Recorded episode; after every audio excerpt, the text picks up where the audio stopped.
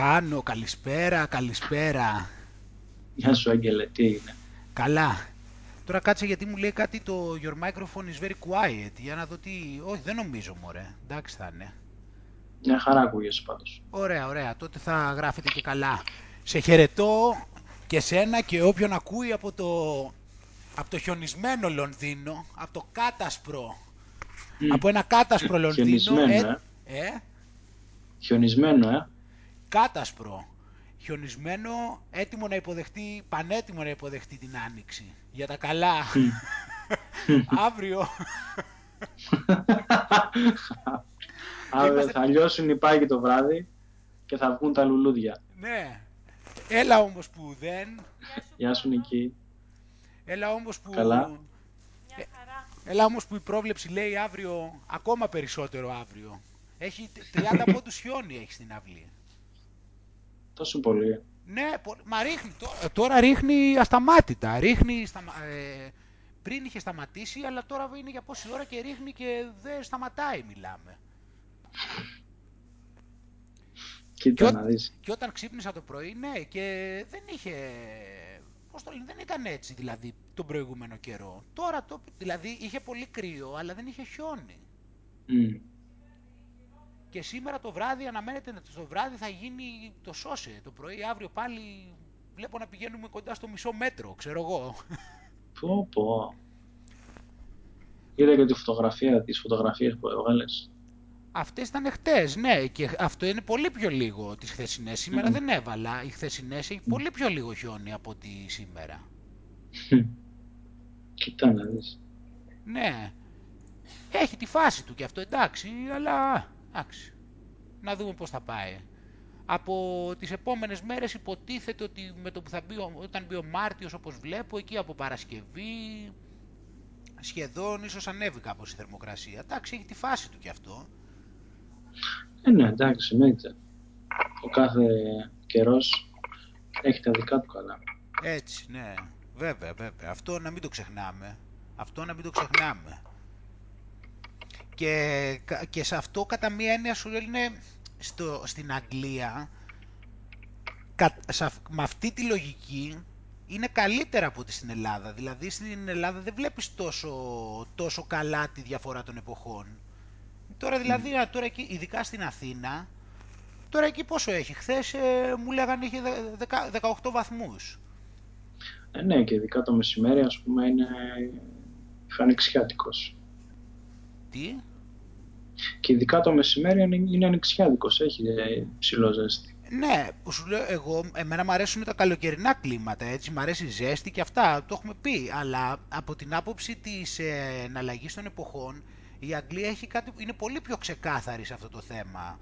Ακόμα και αν, παρότι δεν χιόνιζε τα τελευταία χρόνια, μην κοιτάς τώρα, είναι πιο ξεκάθαρο, δηλαδή υπάρχει και ο χειμώνας, υπάρχει και, υπάρχει και άνοιξη, υπάρχει και, και καλοκαίρι, κατά μία- το καλοκαίρι λίγο αμφισβητείται, αυτό λίγο, ναι, εκεί λίγο το αμφισβητώ. Πέρυσι βέβαια ήταν και καλο, είχε και καλοκαίρι, αλλά γενικώς παίζεται. Μμ.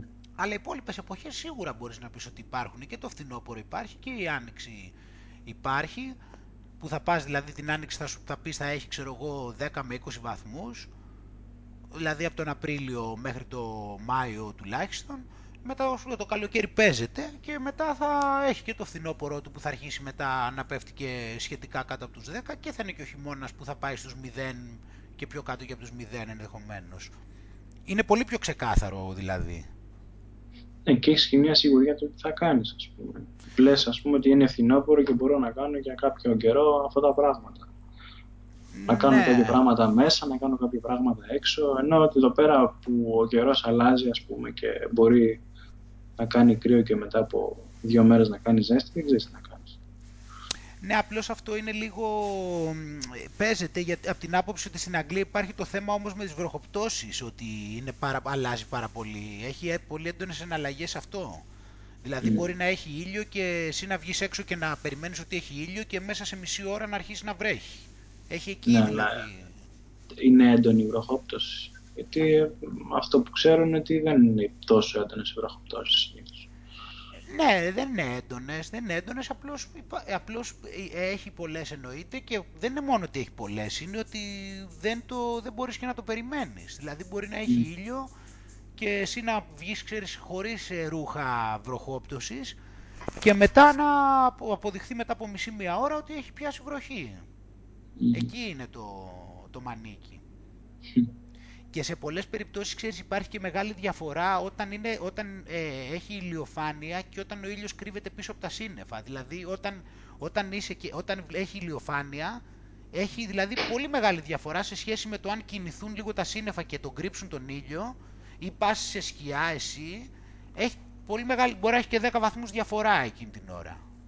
Έλα, τόσο πολύ. Ναι, είναι μεγάλη διαφορά. Δηλαδή το βλέπεις πολύ ξεκάθαρα. Όταν έχει δηλαδή στον ήλιο μπορεί να είναι ζεστά και να, να περάσει λίγο η ώρα να, να κουνηθούν τα σύννεφα και να πάνε κάτω από τη, να κρύψουν τον ήλιο και όταν γίνει αυτό η θερμοκρασία πηγαίνει 10 βαθμούς διαφορά. Δηλαδή από εκεί πιο πριν είσαι με κοντομάνικο και σκάς, μετά επειδή κινούνται τα σύννεφα αρχίζεις και κρυώνεις.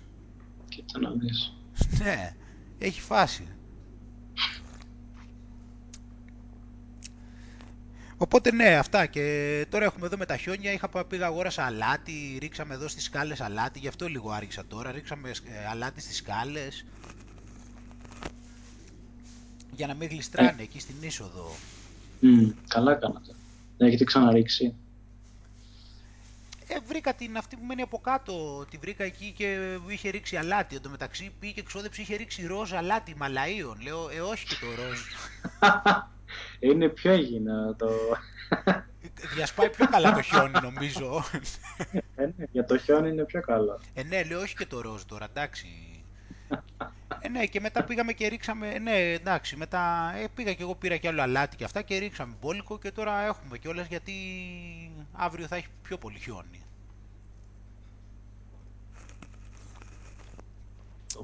Και έτσι που λες με αυτά, πώς πάνε τα πράγματα, καλά πάνω, εντάξει; Ναι, καλά, μια χαρά. Ε, άκουσα και το καινούριο ενατενίσεις. Α, το άκουσες, ε, το χθεσινό, ε.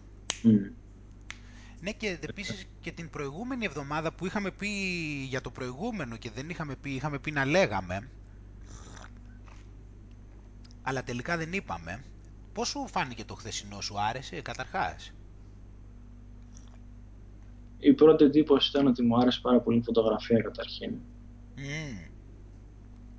Ε, ήταν πολύ to the point και πολύ καθαρή και πολύ έτσι, ε, όμορφη φωτογραφία. Και κατά δεύτερο μου άρεσε που μιλάς για έναν μύθο και μετά ξεκινάς και βγάζεις τις ιδέες σου γύρω από αυτό και το συνδέεις ας πούμε με, με το σήμερα και αυτά. Ε, όχι, πάρα πολύ ενδιαφέρον.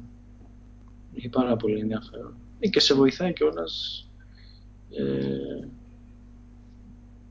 να σκεφτείς τις, τους, δικές, τους δικούς σου λαβύρινθους που έχεις κολλήσει και να δεις ότι ξέρεις πολλές φορές και ζώντας τη στιγμή αυτό ούτως ή άλλως που λες να μπορέσεις ας πούμε να ξεπηδείξεις χρησιμοποιώντας πλέον όχι πια την γραμμική λογική αλλά ότι να πας ας πούμε ευθεία να μπορέσεις να πας ξέρεις προς τα πάνω και να βγεις από το ναι, και ξέρεις, ε, όπως το, όπως το έγραφα κιόλας, ξέρεις τι σκεφτόμουν ότι το λαβύρινθο τον είχε φτιάξει ο ίδιος ο Δέδαλος με το μυαλό του. Για σκέψου και αυτό, ε. Δηλαδή, λέμε, δηλαδή τώρα συζητάμε για το πώς θα, θα μπορούσε να αποδράσει από το λαβύρινθο που έφτιαξε με το δικό του το μυαλό. και έτσι το κλείνω κιόλας, άμα δεις, έτσι τελειώνω κιόλας. Είναι αυτό, δεν είναι δηλαδή όπως ο Θησέας ο οποίος δεν ήταν δικός του ο λαβύρινθος και απλώς χρειάστηκε το μύτο της Αριάδνης. Ο Δέδαλος τον είχε φτιάξει το λαβύρινθο ο ίδιος. Και δεν μπορούσε να ξεφύγει και για να ξεφύγει είχε τη δημιουργικότητα να πάει κάθετα. Ναι, που σημαίνει ότι έκανε δύο υπερβάσεις. Ναι, σωστά, όντως. και δηλαδή δεν πήγε κόντρα στον, και δεν πήγε κόντρα στον εαυτό του, δηλαδή στο δημιούργημα που είχε, το μπλέξιμο που είχε δημιουργήσει ο ίδιος, σαν να λέμε, και έκανε και την υπέρβαση να πάει κάθετα. Mm. Ναι, για μένα δηλαδή με επηρέασε αυτό ο μύθος είναι πολύ... Το θέμα είναι, ξέρεις τι γίνεται πάνω με όλα αυτά, είναι πάρα πολύ διαφορετικά σε σχέση με αυτά που έχουμε συνηθίσει να σκεφτόμαστε και είναι λογικό, δηλαδή, ξέρεις, δεν είναι εύκολο να, να αυτές οι ιδέες έτσι να τις μασίσεις μέσα σου για τα καλά. Είναι πάρα πολύ απλώς, άλλο τώρα να έχεις πάει, δηλαδή εγώ που τα λέω, είναι επειδή έχω περάσει πάρα πολλά στάδια για να φτάσω σε αυτό το σημείο, να έχω μια κατανόηση κάπως αυτής της ιδεας Και να το θεωρώ κατά μία είναι φυσικό για μένα, γιατί έχω φτάσει σε αυτό το επίπεδο, σε αυτή τη συνειδητότητα τέλος πάντων. Δεν λέω αν είναι μεγάλη, όχι, εν πάση περιπτώσει, σε αυτή την κατανόηση. Δεν είναι εύκολο να το κατανοήσεις αυτό το πράγμα. Είναι, είναι εντελώς διαφορετικό γιατί σου δεν μπορείς να το διανοηθείς. Να, σου, να πεις τι δηλαδή, να μην έχω στόχους.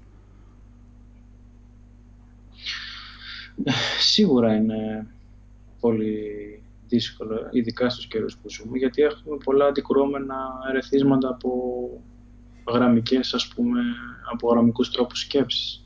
Και το ναι. να βρεις, ας πούμε, να, ε, να δεις έναν μύθο έτσι και να καταλάβεις τι συμβολίζει, ε, στο έχουν κάνει πάρα πολύ δύσκολο. Φαντάσου παλιά, δηλαδή, στα παλιά χρόνια που αυτή η μύθη ήταν πιο πολύ κοινή τόπη. Mm.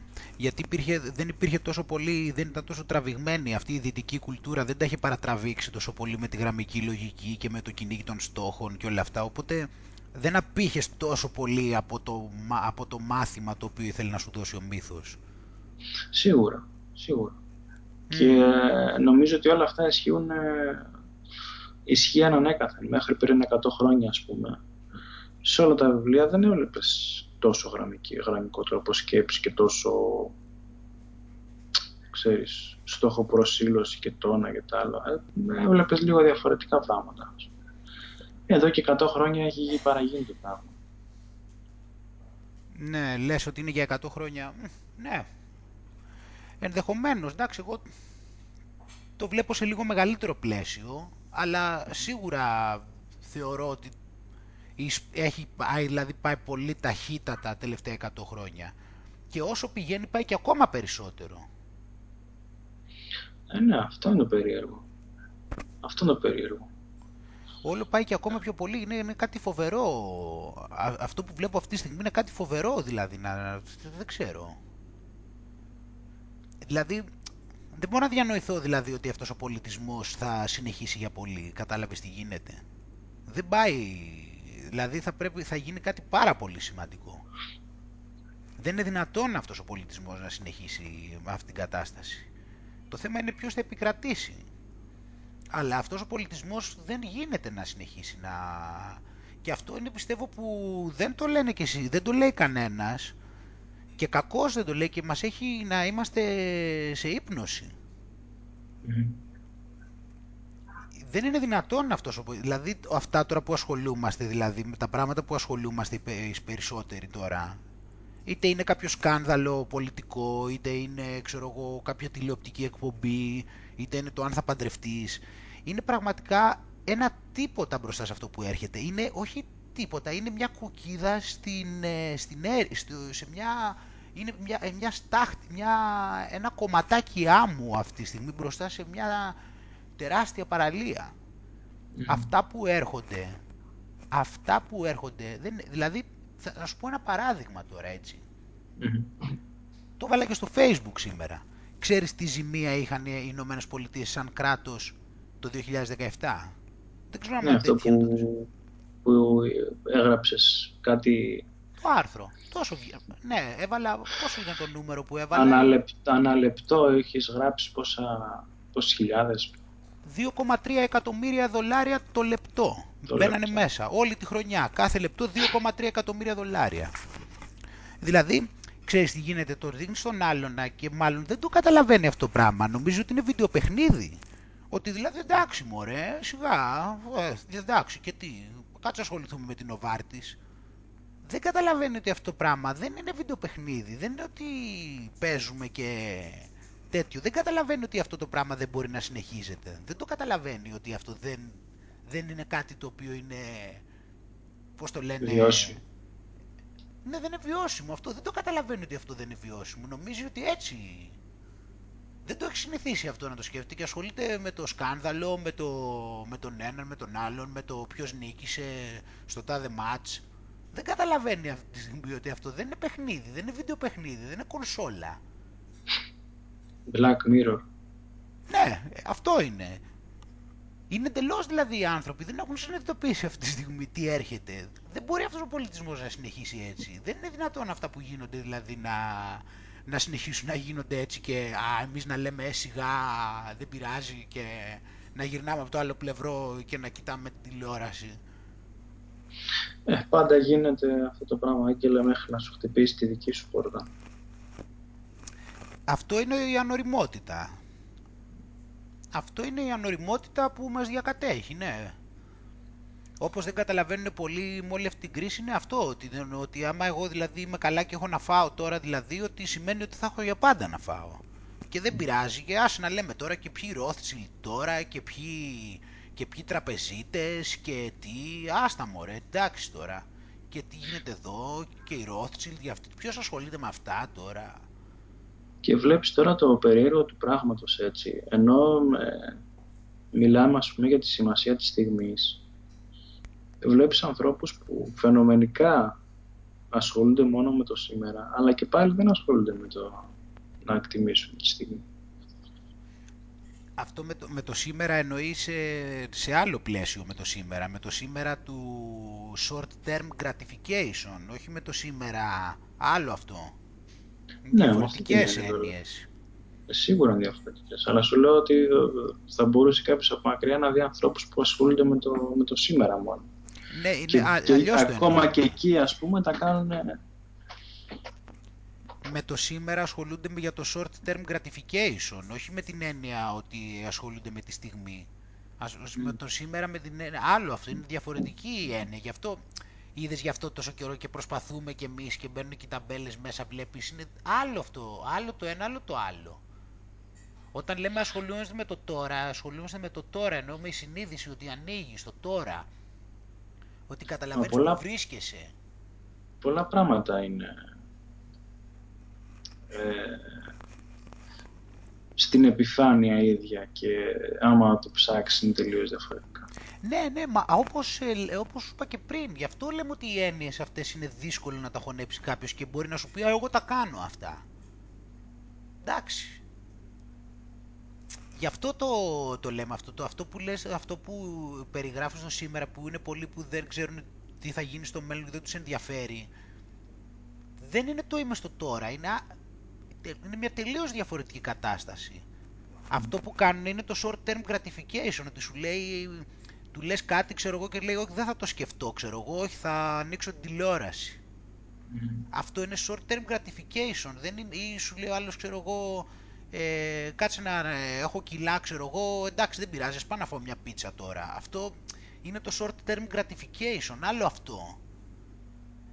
Και άλλο το είμαι στο τώρα, ότι είμαι συνειδητός που βρίσκομαι. Αυτό είναι το άλλο το ότι είμαι συνειδητός τώρα, ξέρω που βρίσκομαι, που πατάω, νιώθω αμέσως, έχω την αίσθηση. Έχω την, έχω την ανοιχτή αντίληψη να αντιλαμβάνομαι που βρίσκομαι. Τι μου συμβαίνει. Έτσι. Είμαι mindful. Άνοιξε λιγάκι, έλα άνοιξε εδώ πέρα λίγο το φως. Άλλο το... μη- ε, Ναι. Γι' αυτό, γι' αυτό τώρα όλα αυτά τα πράγματα είναι τέτοιο. Και ξέρεις τι επηρεάστηκα και πολύ τώρα που έβλεπα και τον, ε, το, Γερε- το Γιαρένι που σου είπα την προηγούμενη εβδομάδα. Μμ. στην παρουσίαση του Tao Te Ching. Που ήταν μαζί ο Αυγουστάτος μαζί με το Γιαρένι οι οποίοι λέγανε καταπληκτικά πράγματα και πάνω απ' όλα είναι αυτό ότι δεν είναι, δεν είναι εύκολο αυτές οι έννοιες να τις ε, έτσι να τις μασίσεις μέσα σου για τα καλά και να τις χωνέψεις. Και επίσης κάτι σημαντικό τώρα επειδή πηγαίνουμε και σε αυτά, ξέρεις τι γίνεται ρε γαμότο. Και αυτό είναι και μου το ξεκαθαρίσανε και λίγο μέσα στο μυαλό μου και, και χαίρομαι δηλαδή τελικά που ένιωσα δηλαδή για μια ακόμα φορά ικανοποίηση για τα στάδια που έχω περάσει. χρειάζεται να περάσεις από τα προηγούμενα στάδια για να μπορέσεις να κατανοήσεις το τάο, τι είναι, ειδικά σε αυτήν την κοινωνία, αλλά ίσως και γενικώς, τουλάχιστον σε αυτό το επίπεδο που είναι και ο ανθρώπινος, ίσως είναι και βιολογικό δηλαδή το θέμα. Χρειάζεται να περάσεις και από κάποια στάδια όπου θα μπορούσαμε να το πούμε κομφουκιανισμό κατά μία έννοια, αλλά εντάξει μην βάζουμε ταμπέλες, αλλά θα μπορούσες δηλαδή, ξέρεις τι γίνεται, θα πρέπει πρώτα να περάσεις και λίγο από την έννοια των κανόνων, από την έννοια της γνώσης, κάποια βιβλία που θα διαβάσεις, χρειάζεται να περάσεις από αυτό το στάδιο για να μπορέσεις να αρχίσεις μετά να διακρίνεις και να πας στο παραπέρα. Ίσως υπάρχει και αυτό το τέτοιο. Καταλαβαίνεις τι θέλω να πω; Σίγουρα, ούτως ή άλλως το, το ίδιο το τάο ας πούμε ε, σου βγάζει έτσι μια έννοια ότι τα πάντα χρειάζονται σε κάποιες ε, καταστάσεις. Σε ένα κομμάτι σου λέει ας πούμε ότι κάποιες φορές πρέπει να είσαι αδρανής, κάποιες φορές πρέπει να είσαι δραστήριος, κάποιες φορές το ένα, κάποιες φορές το άλλο. Ε, το θέμα είναι ότι αρκετές περιπτώσεις ας πούμε είμαστε συνεχώς ένα, στο, στο ένα άκρο τελείως και ξεχνάμε το άλλο. Και σε άλλες, φορές, άλλες περιπτώσεις ας πούμε, που θα έπρεπε να είμαστε δραστήριοι, είμαστε αδρανείς. Δηλαδή αυτό είναι το, το, το πολύ περίεργο της κατάστασης. Ενώ το θέμα το λες με την έννοια ότι εξαρτάται κάθε περίσταση έχει και τις δικές της ε, απαιτήσεις και τον ανάλογο ε, τρόπο δράσης και αντιμετώπισης. Ναι. Και ίσως και γι αυτό, γι' αυτό λοιπόν και εσύ χρειάζεται ίσως και να, μπεις, να περάσεις και σε κάποιες, από κάποιες φάσεις για να μπορέσεις να αναγνωρίσεις μετά και όλα αυτά να είναι στην εργαλειοθήκη σου. Ναι και να και τους άλλους επειδή έχουμε να κάνουμε και με άλλους ανθρώπους και επηρεαζόμαστε αυτή την έννοια. Ε, χρειάζεται να έχουμε περάσει από διάφορες καταστάσεις για να μπορείς να καταλάβεις και πιο εύκολα τον άλλον. Γιατί όταν ναι. γίνει κάτι βίωμα ε, εκεί, εντάξει, είναι τελείως διαφορετικό από το, από το θεωρητικό. Mm. Σου βγαίνει τόσο εύκολα και τόσο αβίαστα όταν έχει γίνει κάτι βίωμα. Ε, που λες τώρα, εντάξει, ναι, ναι. έχω περάσει από το δικό σου, ας πούμε, ή... και μπορώ να σε καταλάβω, και θεωρητικά, αλλά έχω περάσει και έχω, έχω, έχω πληγωθεί, ας πούμε, ή έχω κάνει, έχω δείξει και... Ναι, OK, okay, καταλαβαίνω τι περνάς. Και τότε είναι που το καταλαβαίνεις και καλύτερα. Ε, νομίζω μόνο εκεί το καταλαβαίνεις. Μόνο έτσι, ναι. Μόνο έτσι. Ναι, ναι, αυτά είναι πολύ, πολύ σημαντικά. Γι' αυτό δεν είναι δηλαδή να χρειάζεται όλα... Απλώς, τώρα εγώ ήθελα να το πάω και στο μεγαλύτερο πλαίσιο. Σαν να λέμε δηλαδή, πες ότι ο κομφουκιανισμός τώρα, για, σαν ταμπέλα τώρα προσπαθώντας τώρα να περιγράψω, δηλαδή φαντάσου ότι είναι είναι εκεί δηλαδή που υπάρχουν, κάποιοι, υπάρχουν οι κανόνες, ότι σου λέει ότι πρέπει να υπάρχουν κανόνες, ότι υπάρχουν, ξέρω εγώ, ότι πρέπει να διαβάζεις βιβλία, ότι πρέπει να, να υπάρχει τιμωρία, ε, ότι, πρέπει, ότι υπάρχουν πρέπει. Κοίτα, δεν ξέρω αν είναι προκατάληψη ή όχι, αλλά ε, όλα αυτά τα πράγματα δεν μου φαίνονται σαν διαφορετικές πλευρές της πραγματικότητας. Μου φαίνονται σαν τελείως αφύσικα πράγματα. Δηλαδή θα μπορούσα να καταλάβω κάποιον ο οποίος έχει την... Κάποιες φορές βγαίνει καλή του πλευρά, κάποιες φορές καλή, κατάλαβες τι εννοώ, η μαύρη πλευρά, κάποιες φορές η άσπρη, δηλαδή κάποιες φορές να θυμώνει, κάποιες φορές να είναι ήρεμος. Αυτό μπορώ να το καταλάβω, γιατί χρειάζεται. Αλλά να βλέπω κάποιον ο οποίος να έχει ε, συνέχεια ρουτίνες και pattern αυτό πλέον μου κάνει πάρα πολύ εντύπωση γιατί δεν υπάρχει αυτό το πράγμα τόσο στη φύση Ναι, ένα φύσικο, ναι το να λες 6 με 7 ας πούμε ξέρω εγώ θα κάνω αυτό το πράγμα δεν ξέρω, μου φαίνεται πάρα πολύ περίεργο Πάρα πολύ περίεργο. Ε, είναι, είναι ρομποτικό στο μυαλό μου, δεν είναι κάτι το οποίο... Ναι, δεν γίνεται αυτό να... Δεν γίνεται γιατί δείχνεις ότι είσαι στο, μηχανι... στο... στο μηχανισμό, είσαι σε μια μηχανιστική κατάσταση. Δεν υπάρχει δημιουργικότητα, ούτε, ούτε στο τώρα είσαι, ούτε δημιουργικότητα υπάρχει, ούτε, ε, πώς το λένε, ευελιξία. Ναι. Και η τιμωρία που έλεγες είναι πάρα πολύ περίεργη στο, στο μυαλό μου. Δηλαδή, ε, όλοι ξέρουμε ας πούμε το πόσο μη, μη αποτελεσματικό είναι το θέμα ας πούμε της φυλακής το οποίο είναι ξέρεις, είναι μια κατεξοχήν ας πούμε, μορφή τιμωρίας. Η φύση ουσιαστικά σου κάνει κάτι ως αντίδραση για κάτι, ξέρεις, σαν ανταπόκριση για κάτι που έχεις κάνει. Το να πεις όμως τον άλλον ότι ξέρεις θα σε τιμωρώ ας πούμε για πολλά χρόνια για κάτι που, που έκανες, που το έχεις δει ας πούμε στη φύση. Ναι, ναι, μου το έχεις ξαναπεί αυτό. Ναι, δεν, είναι. στην ουσία απλώς υπάρχουν συμπαντικοί νόμοι οι οποίοι είναι της δράσης και της αντίδρασης. Ναι, και ο σκοπός έχουν να σε, να σε αλλάξουν και να σου πάνε το μυαλό ε, κάποια επίπεδα πιο πέρα, όπως να δω κολλά, και εδώ κολλάει. Και... Να διδαχθείς, ναι. Ναι, να, να πετάξεις, να φύγεις επειδή από το λαβύρινθο, να πας κάποια επίπεδα πιο πάνω. Ε, έτσι ώστε ξέρεις να πεις ότι okay, έκανα κάποια λάθη ας πούμε επειδή είχα ένα λάθος τρόπο σκέψης να βοηθηθώ ας πούμε να αλλάξω τρόπο σκέψης και να ξέρεις γίνω καλύτερος στο μέλλον, να μην κάνω τα ίδια λάθη αλλά τώρα αυτό το πράγμα σε ξεκλίνω κάπου 10 χρόνια τι διαφορά έχουν τα 10 χρόνια από τα 5 χρόνια; Α, απλώς μου το σκέφτομαι δηλαδή θα ήταν, πιστεύεις δηλαδή ας πούμε ότι θα μπορούσε να ήταν δυνατό μια κοινωνία να λειτουργούσε ε, απαρχής της πλήρως ταοιστικά. Δηλαδή χωρίς νόμους, χωρίς κανόνες, χωρίς ε, πρέπει μια ροή, ξέρω εγώ, με μια πλήρη ελευθερία. Πιστεύεις δηλαδή ότι μια ανθρώπινη κοινωνία δηλαδή, θα μπορούσε έτσι κατευθείαν να, την κάνει, να είναι δηλαδή πλήρως ταοιστική.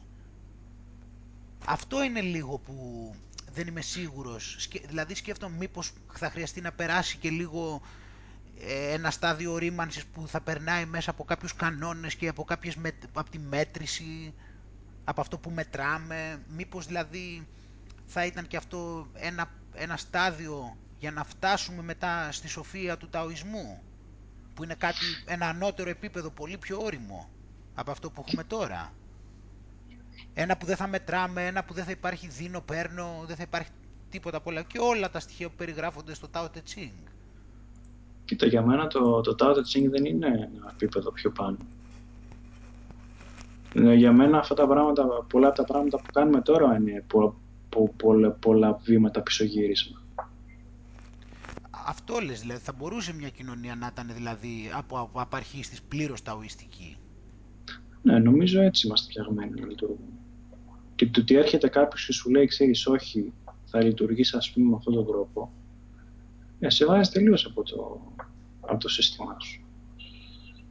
Ε, και ούτως ή άλλως ε, το θέμα της κοινωνίας είναι λίγο, ε, ε πώς να το πω, και ψυχολογικά δηλαδή να το δεις. Ε, OK, okay, μπορεί να λέμε για κάποια πράγματα για την κοινωνία, ρε παιδί αλλά δεν τα, δεν τα πετάμε όλα στα σκουπίδια υπάρχουν αρκετά πράγματα της κοινωνίας τα οποία λειτουργούν, ξέρεις, μια χαρά. Για μένα δηλαδή το, το θέμα είναι να αλλάξουν κάποια πραγματάκια τα οποία είναι παράλογα, τα οποία είναι εξόφθαλμα παράλογα. Ε, και μετά η κοινωνία γίνεται σε εισαγωγικά ταοιστική. Δεν χρειάζεται δηλαδή να, να καταστρέψεις τα πάντα για να ξεκινήσεις πάλι από την αρχή. Λίγα πράγματα από εδώ, λίγα πράγματα από εκεί.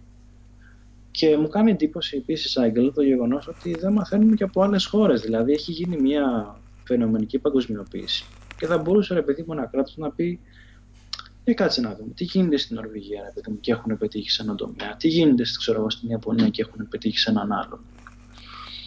Να, να πάρουν εξέ στοιχεία ρε παιδί μου και να πούνε Α, αυτό δούλεψε εκεί, εκείνο δούλεψε το άλλο. Ναι, αυτά είναι τα, εντάξει, αυτά είναι τα παράδοξα τα παράδοξα. Αυτό είναι στην ουσία μια απόδειξη ότι η παγκοσμιοποίηση δεν είναι αυτό που λένε ότι είναι. Είναι κάτι άλλο. Αυτό είναι η απόδειξη. Δηλαδή υπάρχει νοήμων άνθρωπος ο οποίος με αυτό που έγινε στην Αμερική με τα, με τα όπλα θα θεωρήσει ότι είναι καλή ιδέα ξέρω εγώ, αυτό που είπε ο Τραμπ να πάρουν οι, οι, οι δάσκαλοι όπλα. Ναι, αλλά, ναι, αλλά ο, τα, ο ταοισμός δεν θα έλεγε ότι θα μπορούσε όποιος θέλει να έχει όπλα. Αυτό δεν είναι η ταοιστική κουλτούρα. Ο ταϊσμός ούτως ή άλλως σου λέει ότι απεχθάνονται πολύ τα όπλα, ούτως ή άλλως, το λέει μέσα. Ναι, αλλά ο ταοισμός σου λέει ότι δεν μπορεί και να σου πει να μην πάρεις όμως. Ε, Σίγουρα, αυτό, γι' αυτό είμαι σίγουρος. Αποκλείεται να μπορεί να σου απαγορεύσει την οπλοκατοχή σε ταοιστικά μιλώντας. Όπως δεν μπορεί να σου απαγορεύσει τίποτα. Γι' ναι, αυτό ναι, έχει, πολύ ξεκάθαρη, έχει πολύ ξεκάθαρη γνώμη για, τη, για, την, για τα όπλα και για, το, και, για το, και για τον πόλεμο. Έχει πολύ ξεκάθαρη θέση. Δηλαδή είναι πολύ αρνητική η, η, η άποψη. Και λέει ακόμα κιόλας ότι ακόμα και να νικήσεις, ρε παιδί μου, είναι ε, είναι σαν πάρα, να πολύ, ναι. πάρα πολύ λυπηρό. Είναι σαν... Τι να πω τώρα. Ναι, αλλά δεν μπορεί... Ο... Ναι, αλλά πάλι, και πάλι όμως ένα επίπεδο μπορεί να σου λέει ότι είναι αυτή η γνώμη του, αλλά πάλι σαν ταοισμός δεν μπορεί να σου απαγορεύσει. Γι' αυτό σου λέω. Σου είπα αυτά που σου έλεγα πριν ότι με τους κανόνες, ότι καμιά φορά μήπως χρειάζεται... Έχει, έχει πρόβλημα η βάση. Αυτό είναι το θέμα για να... Αυτά είναι λύσεις του, ε, πώς το λένε, της επιφάνειας. Δεν μπορείς δηλαδή να λύσεις ένα πρόβλημα της βάσης ασχολούμενες με πρόβλημα της επιφάνειας.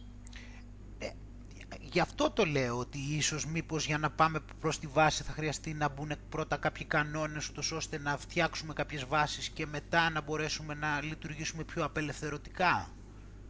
Εκεί το πάω. Τώρα είδες, βλέπεις πώς πηγαίνει το πράγμα εκεί λίγο.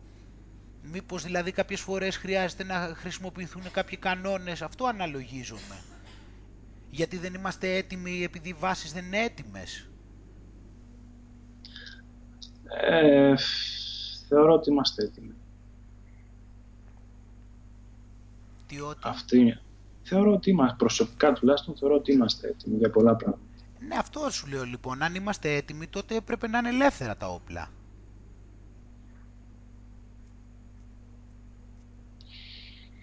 Τι να σου πω, έχω πολύ αρνητική έποψη για το συγκεκριμένο. Ναι, εντάξει, το καταλαβαίνω. Απλώς ε, εγώ σου λέω τώρα φιλοσοφικά μιλώντας. Αν είμαστε έτοιμοι, δεν μπορεί να, μας, δεν μπορεί να υπάρχει καμία απαγόρευση. Δεν υπάρχει απαγόρευση στον ταοισμό.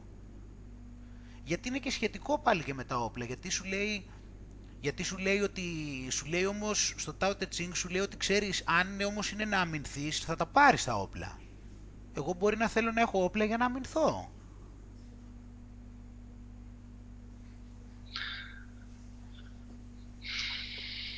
Κοίτα, και πολλοί στην Αμερική τον... τα έχουν για αυτό το λόγο τα όπλα. Δεν τα έχουν τα όπλα. Οι πιο πολλοί γι' αυτό τα παίρνουν. Για να αμυνθούν τα παίρνουν.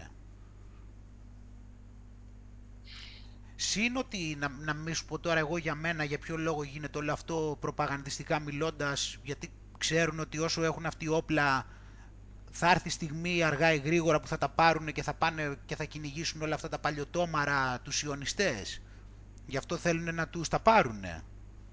Γιατί σε λίγο καιρό έρχεται η ώρα τους που θα τα ξεκινήσουν αυτά, θα πάρουν τα όπλα και θα επιτεθούν σε αυτούς. Και γι' αυτό θέλουν να τους αφοπλίσουν. Εγώ αυτό πιστεύω. Γιατί σε λίγο έρχεται η ώρα των σιωνιστών που θα τους κυνηγάνε με τα όπλα και ποιος θα τους σταματήσει μετά. Δεν ξέρω, πάντως δεν βλέπω το... η οπλοκατοχή να, μειω... να μειωθεί στο μέλλον. Τους άλλους έχουν ένα σύνταγμα που είναι μέσα, ας πούμε, η έννοια της οπλοκατοχής με το σύνταγμά τους, άρα είναι πολύ βαθιά ριζωμένος στο, στο DNA τους. Ναι, ναι. Αυτό έχουν, υπάρχει αυτό το θέμα η ελίτ δυσκολεύεται εκεί. Γι' αυτό και βλέπεις πολλά γεγονότα τώρα.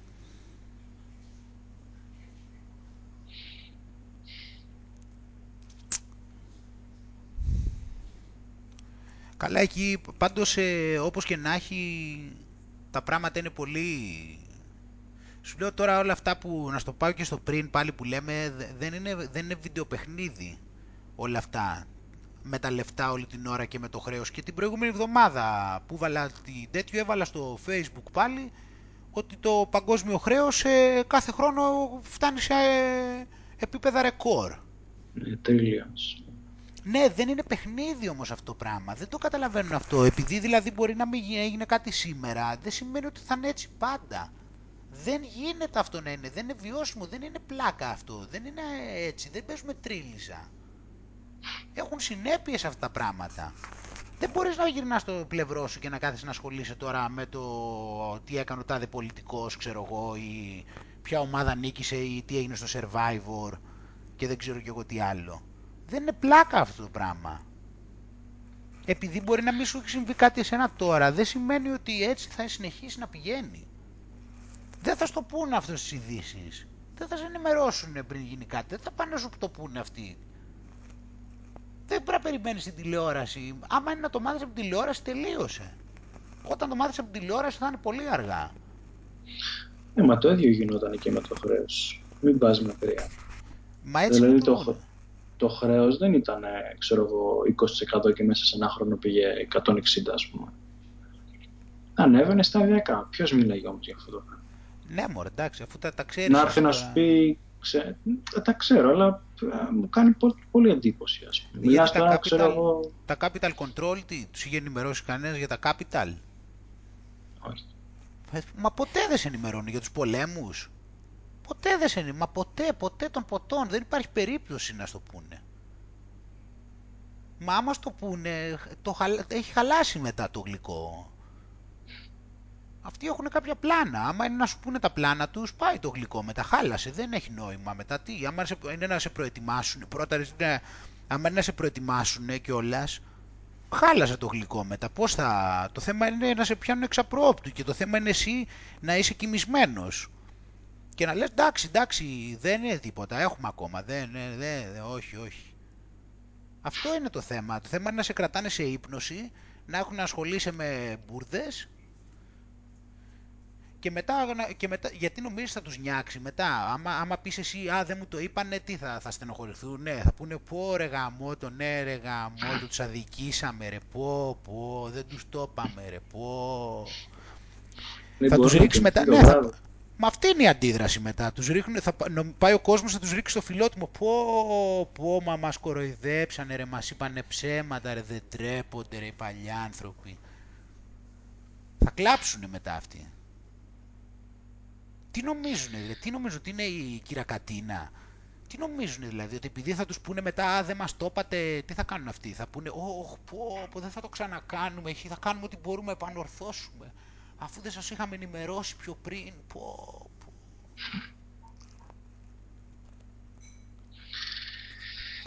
Δυστυχώς, Άγγελε. Δυστυχώς.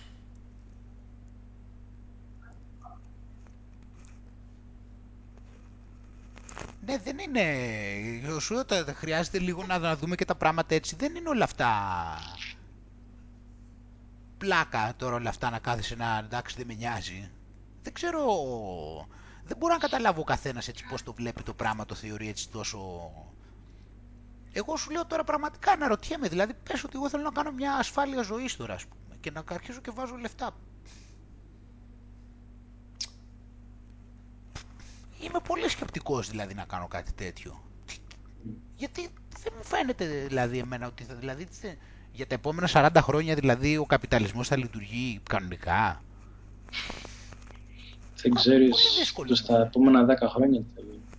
Μου, μου φαίνεται πολύ δύσκολο, ξέρεις, ότι εγώ δηλαδή τώρα, ότι θα λειτουργεί το σύστημα κανονικά, ξέρεις, ότι δηλαδή εγώ θα έχω κάπου τα λεφτά, αυτά θα παίρνουν τον τόκο κάθε χρόνο που είναι να πάρουν, ή τα- η νομισματική αξία θα αυξάνεται όσο αυξάνεται για τα επόμενα 40 χρόνια, όλα αυτά, δηλαδή μου φαίνεται πάρα πολύ περίεργο δηλαδή αυτό το πράγμα ότι θα συμβεί. Μμ. Όπως αυτό δηλαδή που, πάνε, που πάμε και βάζουμε ξέρω εγώ τα λεφτά που τα έχω βάλει και εγώ κάποια ξέρω εγώ και περιμένουμε ότι θα παίρνουμε λεφτά ε, αυτό το σίγουρο ότι θα παίρνουμε αυτό το 4-5% του πληθωρισμού και ή της αξίας, της νομισματικής αξίας σε βάθος χρόνου που είναι η πιο σίγουρη επένδυση υποτίθεται και πάλι δηλαδή φαίνεται πολύ δύσκολο αυτό το πράγμα.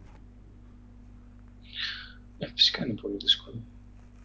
Και πού να, άμα δεν ξέρω τώρα, αν, αν, αν διάβαζες καλά το άρθρο που βάλα σήμερα, δεν είναι μόνο αυτό. Πού να βλέπεις τι προβλέψεις υπάρχουν για έξοδα τώρα στις Ηνωμένες Πολιτείες. Μιλάμε Δηλαδή το, το, ε, τα, τα, τα, το 1,3 τρίλιον δόλαρ σε ένα χρόνο είναι τίποτα μπροστά στα έξοδα που έρχονται.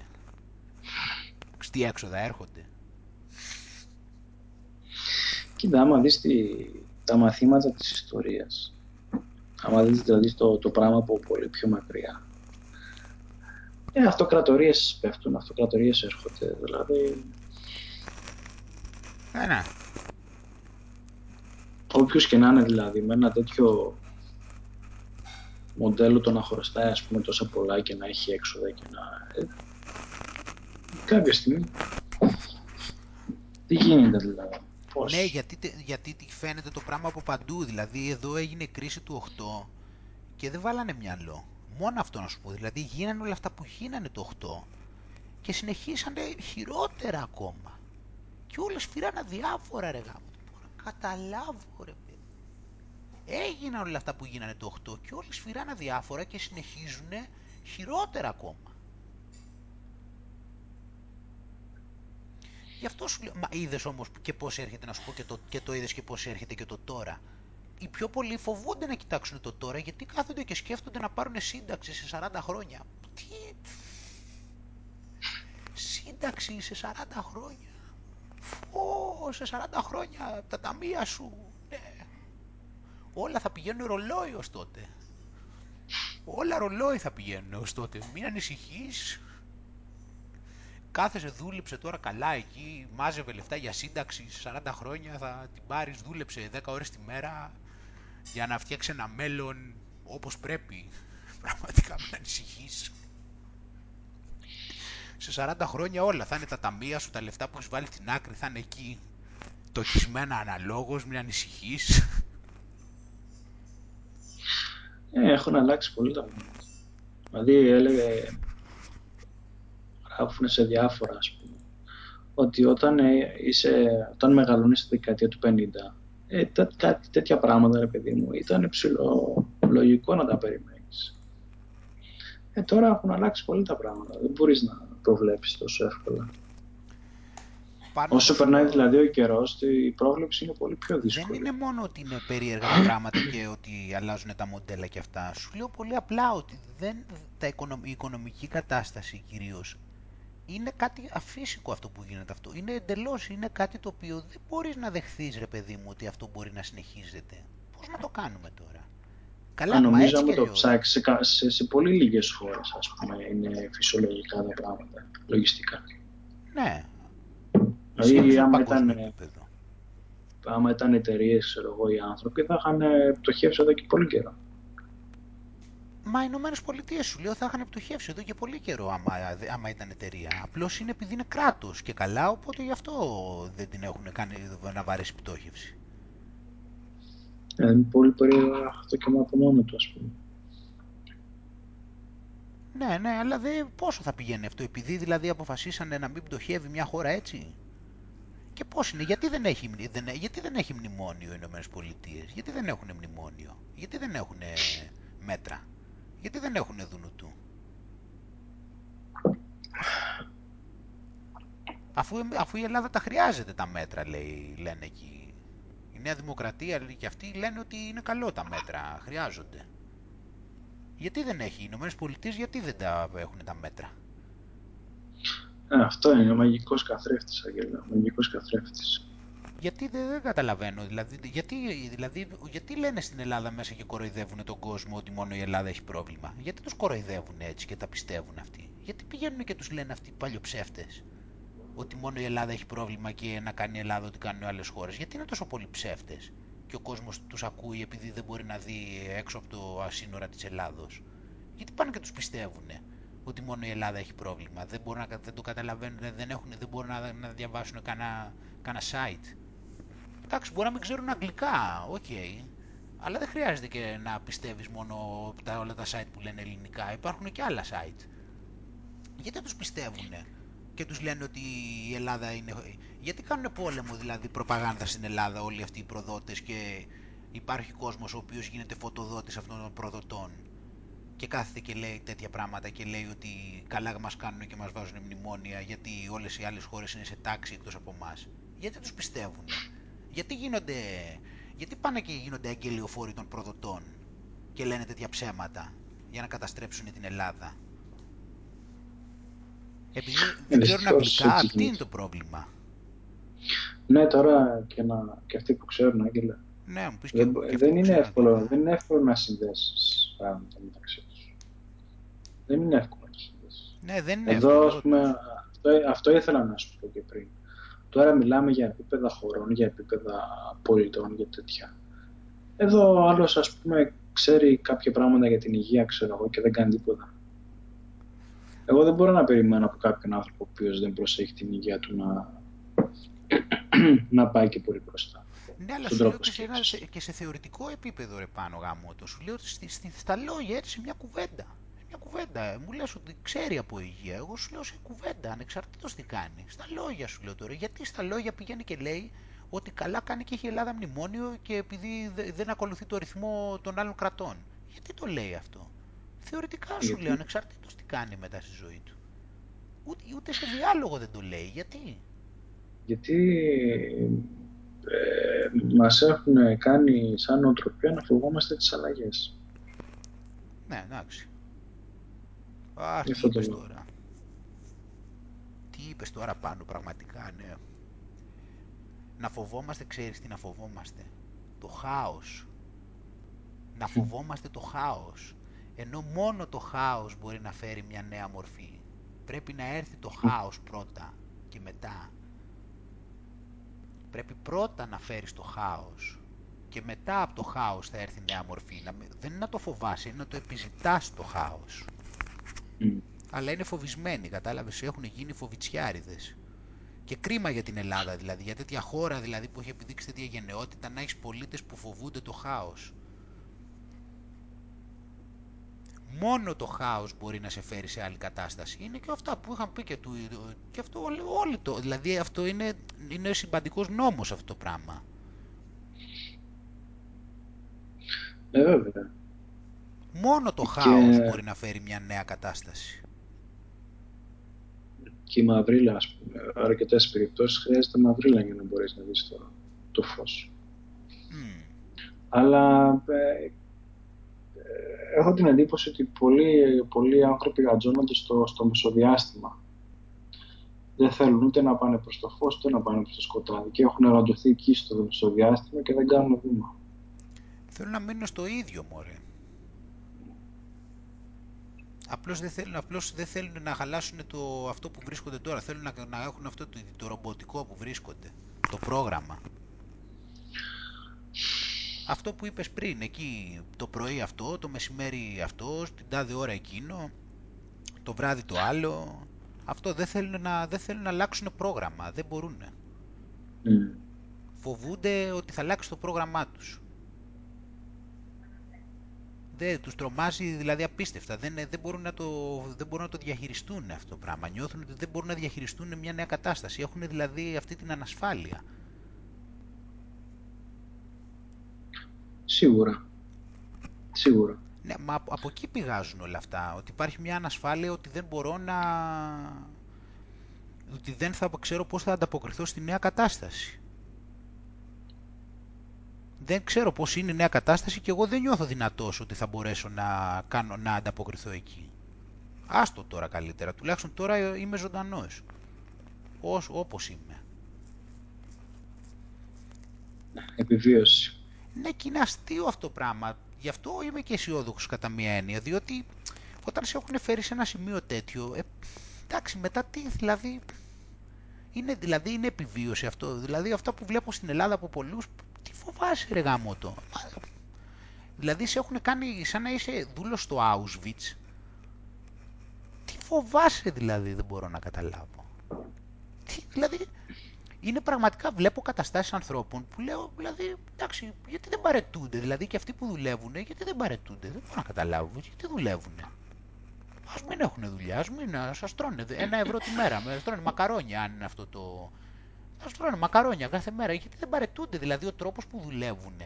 Φρίκη, δηλαδή σε κάνει να φρίξεις οι συνθήκες που τους έχουν βάλει τα αφεντικά. Γιατί δεν παραιτούνται, ας τρώνε με ένα ευρώ την ημέρα. Προκειμένου να. Δηλαδή δεν, είναι, δεν γίνεται να επιβιώνεις με αυτόν τον τρόπο. Δεν είναι ζωή αυτή.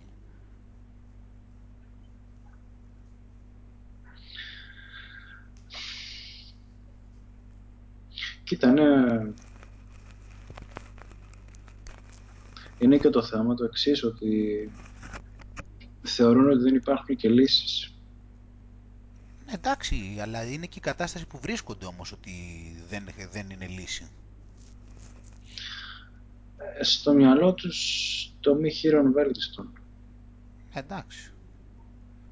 Ναι, απλώς τώρα αυτό ξέρετε, δεν το λέω να κάνω τον έξυπνο. Απλώς είναι κάποιες συνθήκες εργασίας που είναι, δεν δε γίνεται να το, δέ, να το δέχεσαι αυτό το πράγμα. Αυτό δεν είναι να κάνω τον έξυπνο. Δεν λέω όλοι να παραιτηθούν. Απλώς βλέπω πολλές περιπτώσεις που συζήταγα και με το φώτι της προάλλες. Πραγματικά δηλαδή, εντάξει, δεν, δεν, δεν γίνεται να ζεις έτσι, ρε παιδί μου. Ε, μα δεν γίνεται. Φυσικά Υπάρχουν είναι ένα φαρμακείο, ας πούμε, που έχουμε εδώ πέρα, που το ωράριο του είναι 8 με 11 και το έχει μία ρε παιδί μου, ξέρω εγώ, που από ό,τι έχω καταλάβει ρε παιδί μου, που τη είχα μιλήσει και μια φορά, κυρίως αυτή το, το κρατάει. 8 με 11 το διανοείς αυτό. Καλά, εντάξει, ναι.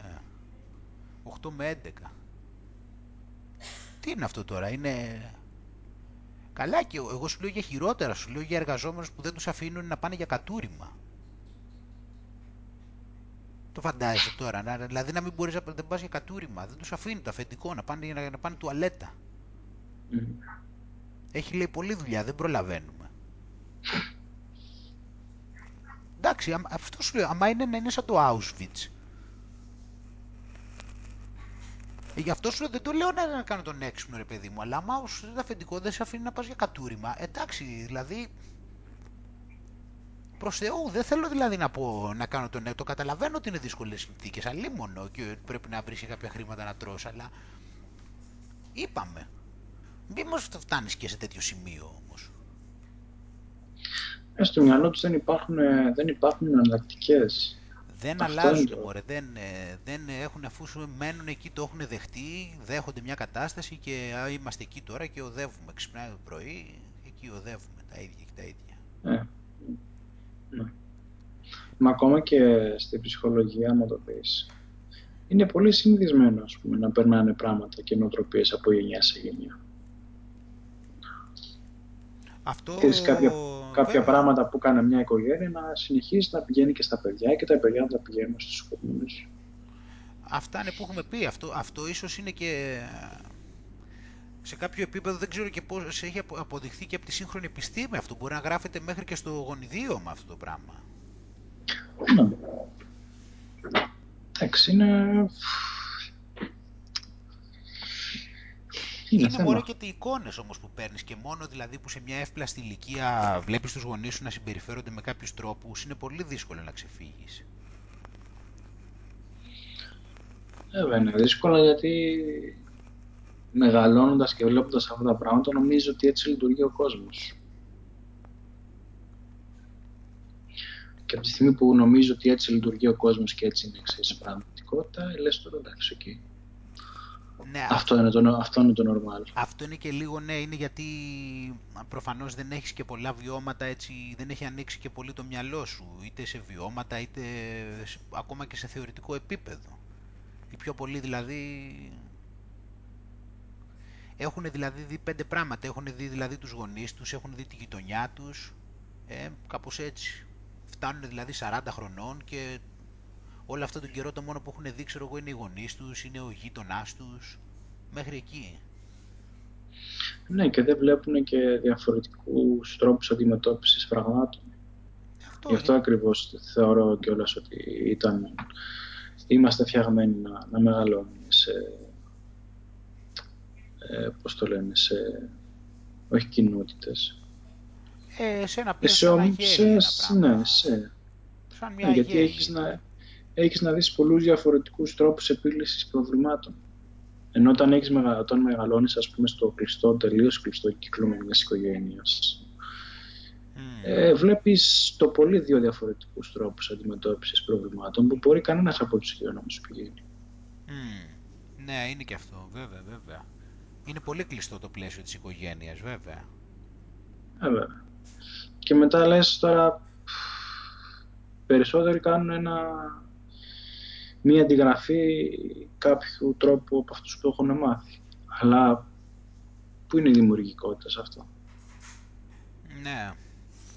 Ναι, απλώς η δημιουργικότητα έχει και να κάνει και με το επίπεδο της συνειδητότητάς σου. Δηλαδή για να φτάσεις στο επίπεδο να, να βγεις παραπέρα από τα βιώματά σου και τη μίμηση χρειάζεται να είσαι και σε ένα επίπεδο αντίληψης ότι χρειάζεται να μπει και δημιουργικότητα εκεί. Οπότε είναι ένα άλλο σκαλί αυτό. Δεν είναι απλά ότι δεν υπάρχει δημιουργικότητα, είναι ότι, είναι ότι δεν είναι απλά ότι αντιγράφεις, είναι ότι δεν έχεις καταλάβει, δεν έχεις καν κατανοήσει ότι υπάρχει πέρα από τη μίμηση. Ότι δεν είναι απαραίτητο να κάνεις μόνο αυτά που έχεις δει. Είναι και αυτό. Χρειάζεται δηλαδή να έχεις κάνει κάποια βήματα παραπέρα. Δεν χρειάζεται να κάνεις δηλαδή αυτά. Και τώρα το έχουμε πάει, δεν μιμούνται μόνο την οικογένεια, τώρα μιμούμαστε και την τηλεόραση. Άστα να πάνε, Άγγελε. Δηλαδή, εντάξει, μιμείς ανθρώπους, ας πούμε, που... Καλά, τώρα πάμε και στη μίμηση. Βασικά, καλ... Που όχι μόνο δεν, δεν οι γονείς σου, αν μη τι άλλο, ρε παιδί μου, κάποια στοιχεία θα έχεις κοινά. Τώρα να πας να μιμηθείς κάποιον άνθρωπο στην άλλη άκρη του κόσμου που δεν έχει καμία σχέση με σένα και εσύ με αυτόν. Δηλαδή, καταλαβαίνεις πόσο, πόσο σου, σου, σου, σου, σκίζει όλο το σύστημα. Όπου αυτό είναι χειρότερο ακόμα. Σκέψου μπλέξιμο τώρα, ναι. Τον ναι. άλλο να, να πας να μιμηθείς κάποιον που είναι στην άλλη άκρη του κόσμου, καμία σχέση τώρα. Καλά, εντάξει, τώρα βέβαια λόγω και της τεχνολογίας υπάρχει και ο τρόπος, ξέρεις, επειδή τους πιο πολλούς που μιμούνται δεν τους ξέρουν κιόλας. Αυτή είναι η πλάκα, δηλαδή δεν είναι ότι μιμούνται αυτούς, είναι ότι μιμούνται το προσωπείο αυτών. Άλλο πάλι, δηλαδή αν το πάμε εκεί τώρα δεν μιμούνται καν αυτούς. Μιμούνται αυτό που λένε οι τηλεοράσεις και τα social media ότι είναι αυτοί. Το οποίο είναι άστα. Άστα που πάει το πράγμα.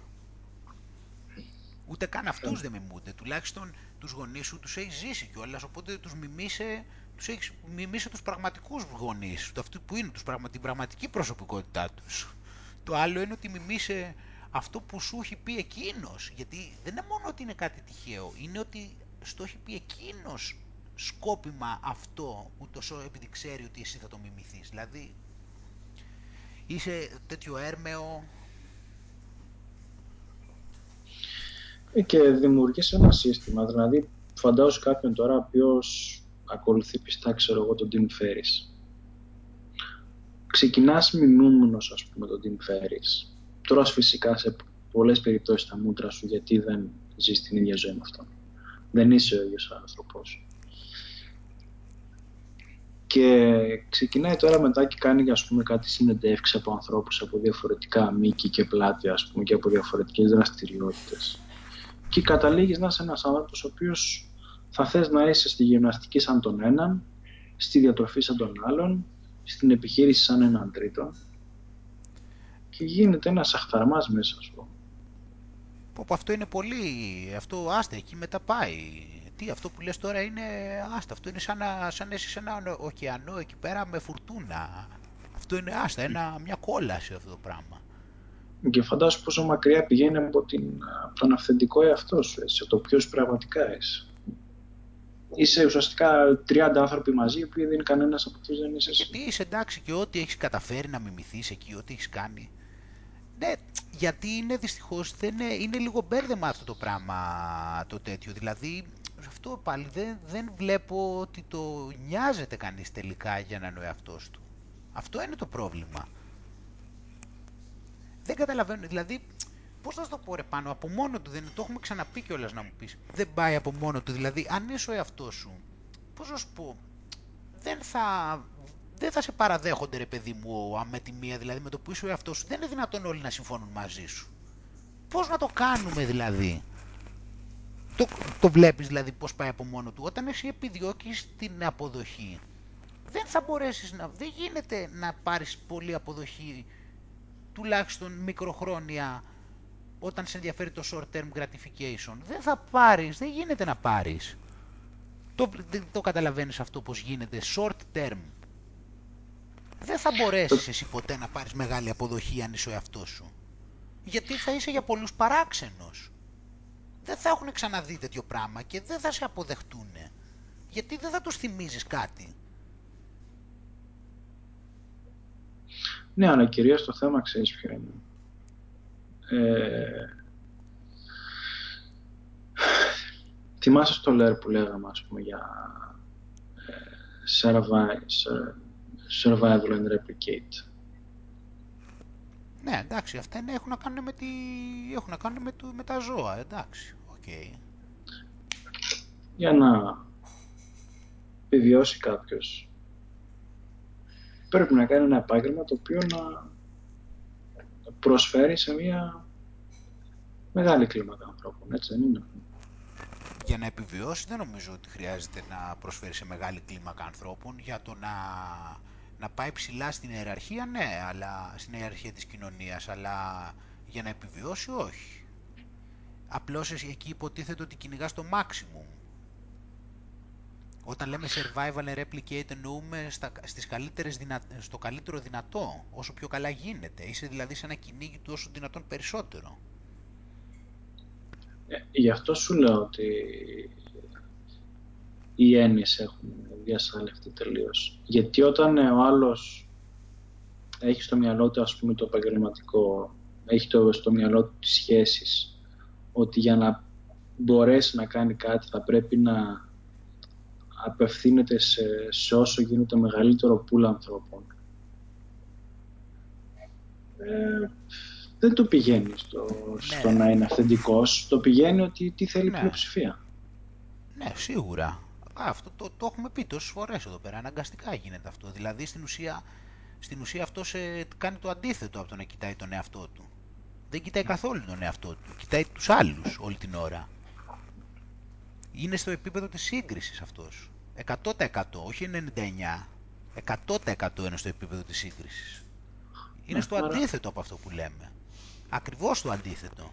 Είναι 1000% γιατί αυτός κοιτάει το πώς θα είναι αρεστός. Κοιτάει δηλαδή, βλέπει τι, τι θέλουν οι άλλοι μόνο. Μόνο τι θέλουν οι άλλοι. Αυτό είναι δηλαδή, το φαντάζεσαι τώρα από τι είναι, είναι το αντίθετο. Δηλαδή το, για το μόνο που δεν τον νοιάζει είναι ο εαυτός του. Ενώ το να είναι ο καλύτερος εαυτός του, όχι η βόλεψη του εαυτού του. Σε υλικό επίπεδο, σε, μιλάμε τώρα σε εσωτερικό επίπεδο, σαν προσωπικότητα. Δεν τον ενδιαφέρει καθόλου αυτό. Είναι, είναι, είναι τελείως irrelevant αυτό το πράγμα. Τον ενδιαφέρουν μόνο οι άλλοι. Ξέρεις πώς υπάρχουν που είναι ακόμα και δύσκολο να αντιληφθούν την έννοια του, του πραγματικού εαυτού. Το έχω καταλάβει δυστυχώς ε, και νομίζω ότι δηλαδή, εγώ... εμείς λέμε επειδή για κάποια πράγματα και λέμε ξέρω εγώ αυτό το επίπεδο, το άλλο επίπεδο ο άλλος δεν μπορεί να αντιληφθεί καν ότι υπάρχει κάπου ο πραγματικός του εαυτός. Είναι ε, δράση-αντίδραση, ερέθισμα-αντίδραση. Δεν υπάρχει κάτι άλλο. Δεν υπάρχει καμία έννοια, λες, τέτοια του... Ναι, ε, δηλαδή μίλαγαν δύο άτομα ας πούμε που, που ξέρω και του τη λέει μία κοπέλα ρε παιδί μου στον άλλον του λέει ναι αλλά δεν ε, ξέρω εγώ νιώθεις κάτι ξέρω εγώ με, στον, στον εσωτερικό σου αυτό ξέρω εγώ στο εσωτερικά στον, ξέρεις, στον πιο βαθύτερό σου αυτό λέει πιο βαθύτερό μου αυτό; Εγώ είμαι το, το εγώ είναι ποιο, είναι το πόσους φίλους έχει δηλαδή μάλλον, αυτό πόσα λεφτά έχει, πόσους φίλους έχει, αυτό εννοεί μάλλον εγώ το θέμα είναι δεν, δεν μπορεί να καταλάβει καν ότι υπάρχει ένα άλλο πράγμα. Δεν υπάρχει κάτι άλλο που, θα, που ξέρεις, προσπαθείς να βγάλεις προς τα έξω. Αυτά είναι... Το καταλαβαίνω, ναι. Η, εικονική πραγματικότητας. Είναι φοβερό θα αυτό. Το πεις, θα, θα του το πεις αυτό το, αυτό το πράγμα και θα σου λέει, δηλαδή, τι ψάχνεις, ας πούμε, εξωγήινος. ναι, ναι. Και τώρα θα πάνε να το πεις, ας πούμε, για βαθύτερα επίπεδα και για...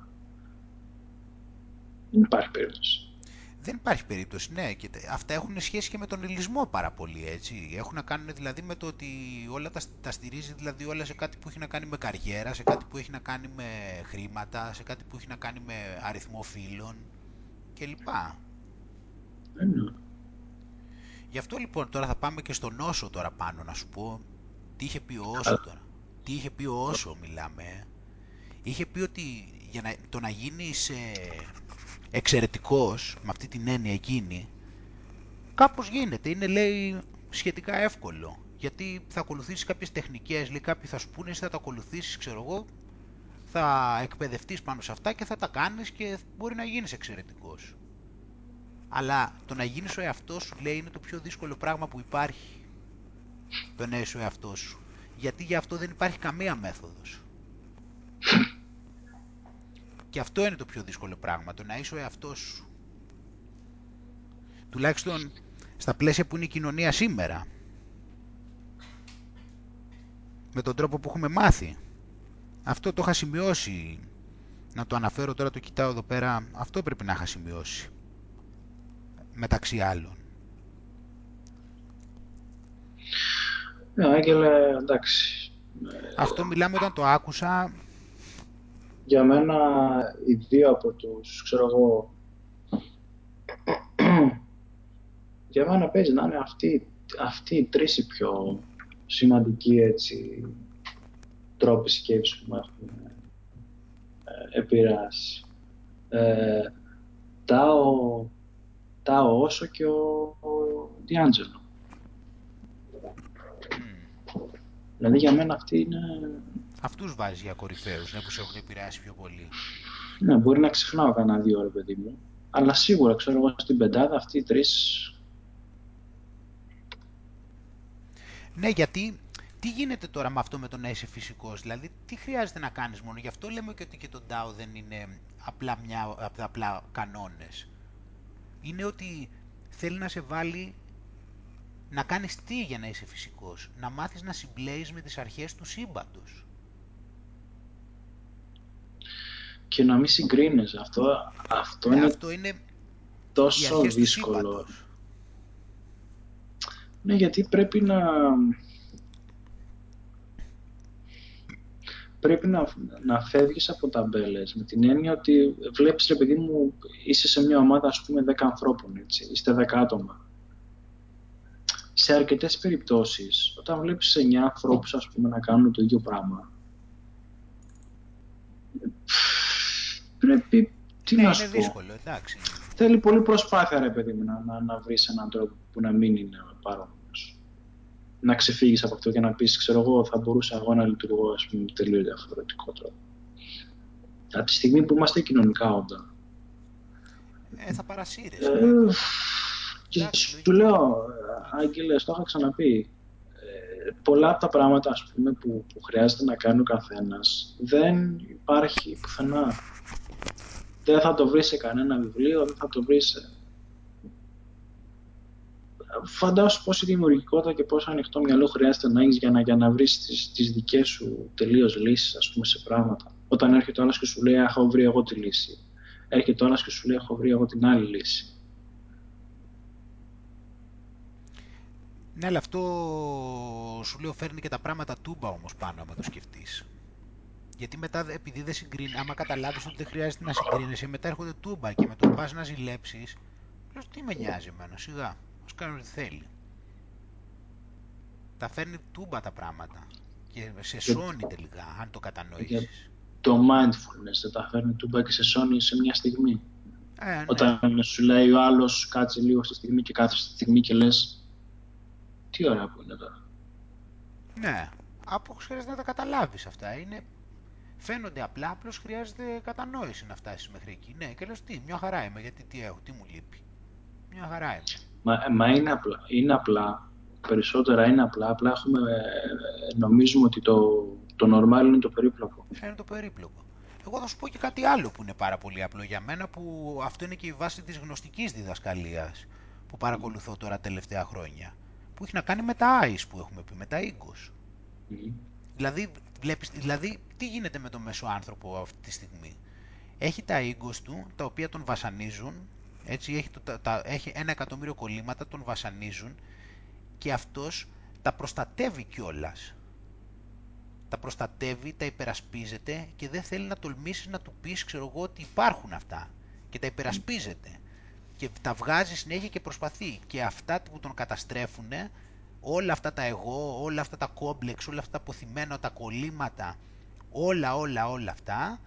Ο άλλος τι κάνει τώρα, αυτά που τον καταστρέφουν και τον παρασύρουν και τον βάζουν και τον αγχώνουν και τον τρελαίνουν και τον κάνουν νευρικό και τον κάνουν αγχωμένο και τον κάνουν φοβικό και τον κάνουν ιστερικό και όλα αυτά, τα διατηρεί όλα μέσα του, ρίχνει όλες τις ευθύνες μόνος στους άλλους, υπερασπίζεται όλα αυτά τα ego ότι καλά κάνει και συμπεριφέρεται έτσι και αυτά είναι που τον καταστρέφουν. Ενώ πολύ απλά ξέρεις τι μπορείς να κάνεις πάνω. Μπορείς να πεις όλοι έχουμε ίγκος, τα ίγκος μας καταστρέφουν, καταλαβαίνω ότι και εγώ έχω ίγκος όπως οι άλλοι, προσπαθώ να τα εντοπίσω και όσο τα εντοπίζω ξέρω ότι απελευθερώνομαι. Βλέπεις πως έρχεται τούμπα. Και αντί να το κάνουν αυτό το πράγμα το απλό, όπως φαίνεται πολύ απλό και εύκολο, κατάλαβες τι γίνεται πάνω μου, λες εμένα, εγώ ας πούμε είμαι λιχούδης. Υπάρχουν περίοδοι που παρασύρωμαι. Και τρώω, μ' αρέσει να τρώω ε, fast food και τέτοια. Δεν το υπερασπίζομαι.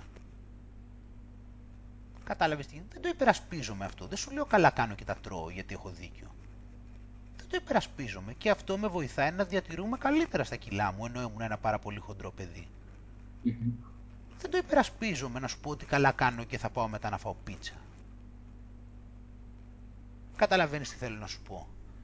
Δεν, το, δεν θα το υπερασπιστώ εγώ αυτό το ego και να πάω και να πω ότι καλά κάνω και μπράβο μου και συγχαρητήρια και δεν θα μου πεις εσύ τι θα κάνω και α όχι εγώ δεν κάνω έτσι και εγώ προσέχω.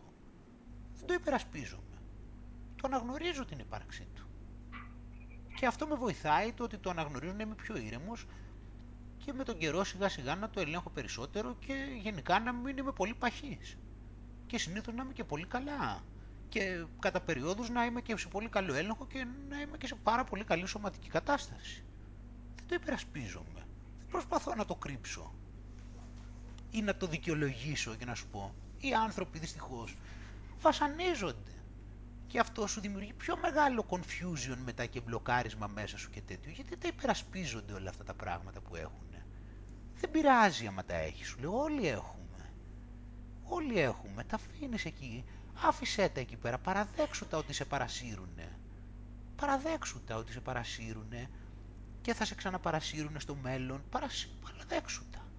Και όσο τα παραδέχεσαι εκεί και τα βγάζεις έξω, να δεις τι ωραία που είναι εκεί, και ούτε προσπαθείς να αγχώνεσαι να τα αποδείξεις στους άλλους, ούτε να τους τα εξηγήσεις, ούτε στον εαυτό σου.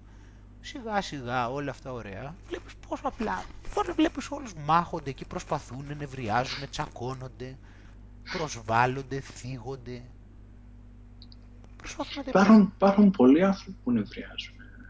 Ε, έχει, νομίζω έχει αυξηθεί πολύ το, το ποσοστό για μένα σου έχω πει αυτό είναι, για μένα δεν, δεν μπορείς να, δεν υπάρχει να πας να πεις του άλλου τίποτα, ότι κάτι κάνει. Δεν, δεν υπάρχουν αυτά τώρα. Σιγά μην πας να του πεις του άλλου ότι κάτι κάνει, δεν υπάρχει περίπτωση. Δεν υπάρχει περίπτωση να παραδεχτεί. Δεν είναι δηλαδή ξύστη, όταν το πας στο συγκεκριμένο, δηλαδή δεν θα σου πει κανείς ότι ξέρεις εγώ είμαι φοβερός. Κανείς δεν θα το πει αλλά στην πράξη θα δεις ότι στην πραγματικότητα πιστεύει ότι είναι, θέλει να πει στον εαυτό του ότι είναι φοβερός και τρομερός. Δηλαδή δεν υπάρχει περίπτωση να δεχτεί ότι κάπου υστερεί. Στην πράξη, δηλαδή δεν υπάρχει περίπτωση να γίνει κάτι και να σχολιαστεί κάτι και να βρεθεί ότι κάτι του ξέφυγε. Δεν υπάρχει αυτό να πας να του πεις του άλλου. Τι να του πεις τώρα; Δεν υπάρχει, όχι να του πεις, δεν μπορείς ούτε να το υπονοήσεις αυτό. Αλλά εντάξει, Απλώς σου λέω, δηλαδή πόσο πιο εύκολη γίνεται η ζωή όταν αρχίζεις μετά και, και κατανοείς ότι υπάρχουν τα ίγκος και εσύ ότι απλά θέλεις να τα καταστρέψεις με το καλό κάποια στιγμή αναγνωρίζοντάς τα όταν σε παρασύρουν. Από το να κάθεσαι να δημιουργείται δηλαδή όλη αυτή η σύγχυση μέσα σου και όλο αυτό το μπλέξιμο. Αυτό μόνο αν καταλαβαίνανε οι άνθρωποι. Αλλά καταλαβαίνεις, πρέπει να, πρέπει να, πρέπει να, πας, να πατήσεις αυτό το σκαλί, πρέπει να πατήσεις αυτό το σκαλί. Οι περισσότεροι δεν είναι ακόμα στο σκαλί που ε, κάθονται εκεί και προσπαθούν να υπερασπιστούν αυτό που είναι και τον τρόπο τους και το ρόλο τους στην κοινωνία και τη θέση τους και τις απόψεις τους. Όταν πατήσεις εκεί το άλλο το σκαλί και δεις ότι όλα αυτά δεν χρειάζονται ας πούμε και μπορείς να αναγνωρίσεις ότι υπάρχουν ίγκος, αρχίζεις μετά και τα πράγματα... Τι να μου πει δηλαδή κάποιος εμένα, τι να μου πει. Δεν με απασχολεί, κατάλαβες τι γίνεται, δεν με νοιάζει. Απλώς δεν μπορώ, δηλαδή αν κάποιος πηγαίνει και το επαναλαμβάνει όλη την ώρα ας πούμε και θέλει να σε βλάψει σημαίνει ότι βγάζει τα δικά του ego, οπότε εντάξει δεν μπορείς να τον αφήσεις όλη την ώρα να σου λέει τα ίδια πράγματα, εντάξει. Αλλά από μόνο του δηλαδή ένα σχόλιο, τι να σου πει κάποιος, δηλαδή εντάξει. Mm. Δηλαδή αν έχει δίκιο μπορεί και να παρατηρήσεις κάτι, αν έχει δίκιο και το έχεις καταλάβει και εσύ, κανένα πρόβλημα. Αν δεν το έχεις καταλάβει μπορείς κάτι να, να το έχεις υπόψη σου και να μάθεις. Ε, άμα από εκεί πέρα θέλει να σου κάνει πόλεμο, εντάξει, προφανώς το σταματάς αυτό, αλλά από εκεί πέρα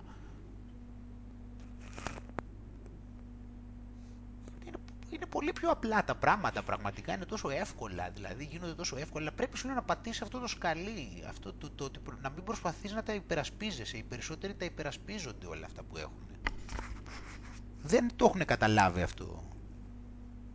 Έχουν τη λογική δηλαδή αυτή ότι δρούν το ότι πρέπει εγώ να τα υπερασπίζομαι όλα αυτά τα πράγματα.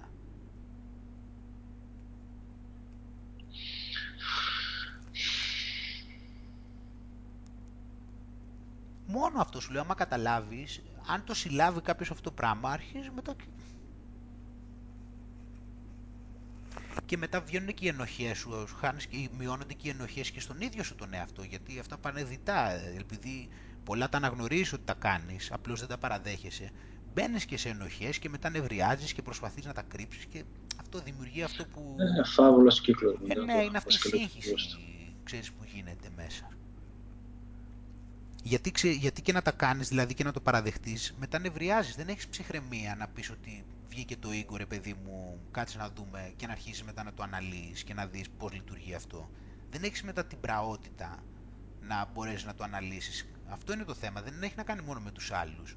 Δεν έχεις και την ηρεμία του νου εκείνη την ώρα, την ψυχική ηρεμία, να το αναλύσεις, γιατί σου δημιουργείται σύγχυση και, και αγχώνεσαι, νευριάζεις. Ενώ άμα, άμα αποδεχτείς την ύπαρξη των εγώ, τότε μπορείς και πολύ πιο εύκολα να το αναλύσεις και μέσα σου. Γιατί έχεις ψυχραιμία μεταξύ, ξέρεις ότι είναι κάποιο εγώ το οποίο λειτουργεί και μετά μπορείς πολύ πιο ψύχρεμα να κάτσεις και να τα βάλεις κάτω τα δεδομένα και να δεις τι σου συμβαίνει. Απλώς Απλά όλα αυτά παίρνουν χρόνο, να ξέρεις. Και παίρνουν πάρα πολύ χρόνο. Και επειδή ακριβώς ε, περισσότεροι λειτουργούν σε short-term gratification, ναι. αυτό το πράγμα είναι πάρα πολύ έτσι είναι. Εντάξει, εγώ το καταλαβαίνουμε όλα αυτά. Δεν είναι... Και εγώ τώρα που τα λέω, αναγνωρίζω ότι είμαι σε μια πορεία. Εντάξει. Σε μια πορεία είμαι. Δεν είπα ότι... Δεν είπε κανείς ότι... Αλλιώς θα μιλούσαμε για επιφώτιση και τέτοια. Δεν έχω κανένα κόλλημα να πω ότι είμαι επιφωτισμένος. Καταλαβαίνω ότι είμαι σε μια πορεία. Απλώς σου λέω ότι αυτό εμένα, όλα αυτά τα πράγματα με τα χρόνια σε απελευθερώνουν. Είναι, είναι δώρα αυτά τα πράγματα που υπάρχουν. Ενώ επειδή, σε έχουν, επειδή νομίζεις ότι πρέπει εσύ να λες όχι εγώ δεν είμαι έτσι, α, όχι εγώ δεν είμαι το άλλο, α, όχι εγώ είμαι εκείνο, όχι δεν είμαι έτσι, δεν είμαι το άλλο, κάτσε εκεί πέρα τρελαίνονται μετά. Προσπαθούν να βρουν ένα εκατομμύριο επιχειρήματα μέσα τους να πειστούν ότι δεν είναι αυτό και νευριάζουν και κάνουν. Εντάξει. Οκ.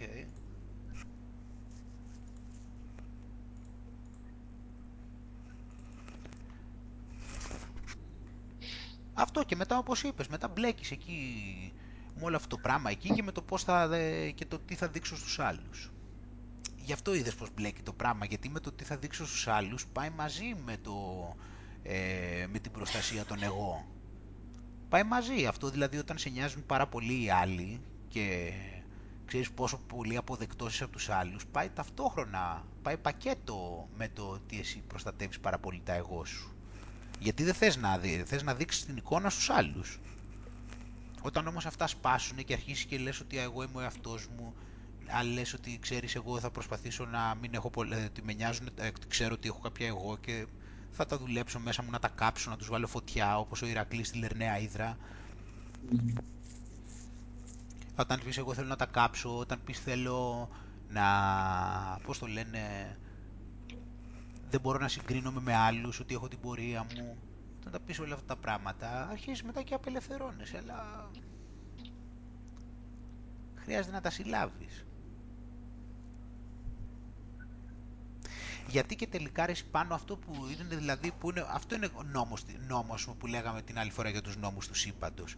Τελικά όλα αυτά, τι, τι είναι όλα αυτά, τι, τι είναι; Είναι τίποτα, είναι σκέψεις. Αυτό το καταλαβαίνουμε, αυτό όπως λέμε δηλαδή με, το, με την ακαρία δράση. Γι' αυτό σου λέω για τους νόμους του σύμπαντος. Όσο καταλαβαίνεις οι σκέψεις δεν είναι τίποτα. Είναι τίποτα.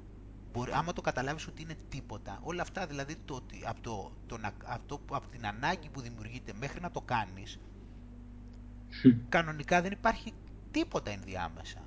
Και εσύ μπορεί να έχεις βάλει ένα βιβλίο ολόκληρο. Μπορεί να έχεις βάλει δεν ξέρω και εγώ τι πόσες σκέψεις. Μια εγκυκλοπαίδεια ολόκληρη. Γι' αυτό λέμε αυτό, ας πούμε, όλα αυτά που λέμε, αυτό που λέμε ξέρω εγώ ότι πέφτω ψυχολογικά. Τι είναι αυτό το πέφτω ψυχολογικά; Τι είναι; Οι σκέψεις. Αυτό που πέφτω, λέμε που λέμε πέφτω, τώρα αυτή τη φάση δεν είμαι καλά, έχω μελαγχολήσει. Τι είναι; Αυτό το ότι οι άλλοι δεν πιστεύουν σε μένα. Τι είναι; Αυτό το ότι δεν είμαι αρκετά καλός. Τι είναι όλα αυτά; Τι είναι. Είναι τίποτα. Δεν υπάρχουν. Αυτά το καταλαβαίνουμε τώρα. Αυτό το ότι ξέρεις εγώ δεν είμαι αρκετά καλός και α, δεν θα δοκιμάσω γιατί πιστεύω ότι δεν είμαι καλός. Τι είναι αυτό; Τίποτα δεν είναι. Είναι σκέψεις που το κάνουν αυτό και υπάρχει. Αυτό το ότι δεν ξέρω αν θα τα καταφέρω. Τι είναι; Είναι οι σκέψεις. Αυτό το ότι έχω μακρύ δρόμο μπροστά μου. Τι είναι; Ενώ σου λέει ο Λαοτσού ένα, ε, ότι το μεγαλύτερο ταξίδι ξεκινάει με ένα βήμα. Γιατί δεν το κάνεις το βήμα; Γιατί, γιατί έχεις σκέψεις που δεν είναι τίποτα. Αυτό, σου λέω, αυτό το πέφτω ψυχολογικά τώρα. Σε έχω πέσει ψυχολογικά, έχω μελαγχολήσει αυτή την περίοδο είμαι down. Τι είναι αυτό; Τίποτα. Απλώς έχεις συσσωρεύσει στο μυαλό σου σκέψεις και τα σκέφτεσαι, τα σκέφτεσαι, τα σκέφτεσαι. Σκέφτεσαι, σκέφτεσαι, σκέφτεσαι, τα πιστεύεις και πέφτεις. Αν όταν πέσεις το καταλάβεις αυτό και πεις τώρα αυτό που έχω πέσει δεν είναι τίποτα. Δεν υπάρχει αυτό που έχω πέσει. Εγώ το έφτιαξα. Είναι ο λαβύρινθος όλα αυτά, το βλέπει, όλα αυτά τα βλέπεις πως είναι, όλα αυτά δηλαδή το δεν τολμάω, το ότι έχω πολύ δρόμο, το ότι άλλοι δεν πιστεύουν σε μένα, το ότι είναι δύσκολο εγχείρημα, το ότι δεν είμαι αρκετά ικανός, όλα όλα αυτά δεν υπάρχουν.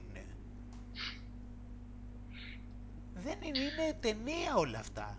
Το μόνο που είναι, ξέρεις τι είναι αυτό, τάγκ, τώρα, το, αυτό είναι μόνο, τέλος, τάκ, το κάνω. Δεν υπάρχουν όλα αυτά. Το, φαντα... το καταλαβαίνεις τώρα πώς το λέω. Όλα αυτά, αυτό το δεν ξέρω αν θα είμαι καλός, δεν ξέρω αν μπορώ να κάνω εκείνο, δεν ξέρω αν είμαι καλός στο άλλο. Εκείνοι είπαν ότι εγώ δεν είμαι καλός. Πήγα εκεί και, και, δεν ανταποκρίθηκα. Ε, κάνω το άλλο και δεν ξέρω αν προλαβαίνω. Εκείνο ό, δεν γίνεται. Αυτό όχι, θέλει πολύ δρόμο. Αυτό όχι, προσπάθω αλλά δεν μπορώ. Το άλλο α, δεν με θέλουν. Δεν υπάρχουν αυτά όμως. Όλα όλα αυτά είναι οι σκέψεις. Όταν το καταλάβεις αυτό πάλι, να δεις πάλι τι γίνεται. Πηγαίνεις και απλώς μπαμ, πας και το κάνεις. Μπαμ, το κάνεις. Αυτό γίνεται ανάγκη. Τι, τι θέλω να χορέψω, μπαμ, χορεύω. Τελείωσε. Θέλω να κάνω αυτό, μπαμ, το κάνω. Δεν υπάρχουν τα άλλα αυτά.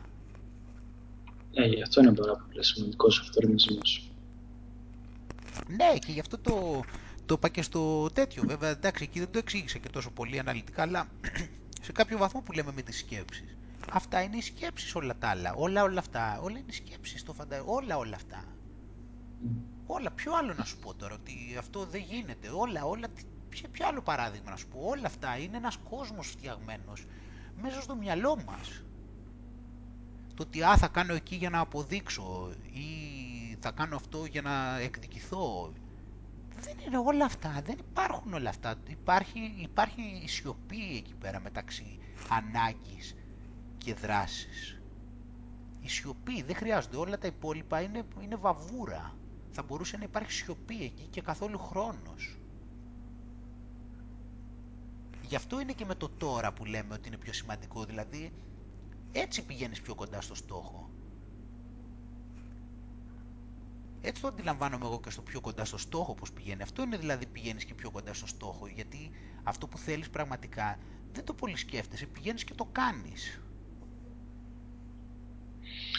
Βέβαια, πάντα έτσι γίνονται. Ε, και αυτό είναι Αυτά όλα ουσιαστικά που δεν έχεις κολλήματα και δεν έχεις τέτοια γίνονται πολύ πιο εύκολα. Ναι, είναι, και μετά πηγαίνεις προς τα εκεί με όλα τα τώρα σου. Όλα τα τώρα σου είναι αυτά τα τώρα τα οποία λόγω της ανάγκης σου πηγαίνεις εκεί. Και σε οδηγούν σε αυτό το δρόμο. Είναι όλα τα τώρα σου που πηγαίνεις τάκ, μπαπ, μπαπ, μπαπ, μπαπ, μπαπ, πας και τα κάνεις. Μπαπ, μπαπ, μπαπ, πας και τα κάνεις. Το κάθε, στο κάθε τώρα, είσαι στο τώρα, mindfully, μπαπ, το κάνεις. Και αυτά είναι τα βήματα που σε οδηγούν σε αυτό που έχεις ανάγκη. Μακαριέα.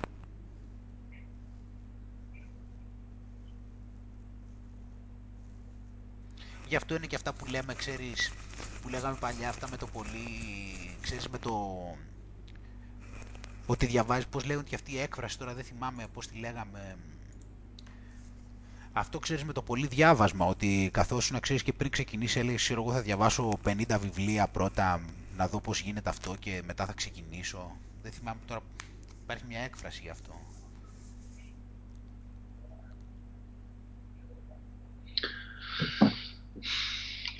Ε, είναι σημείο των καιρών Και επειδή βγαίνουν και πιο πολλά βιβλία, λες πρέπει να υπάρχει κάτι κρυμμένο που δεν το έχω βρει ακόμη για ξεκλειδώνει όλα τα υπόλοιπα.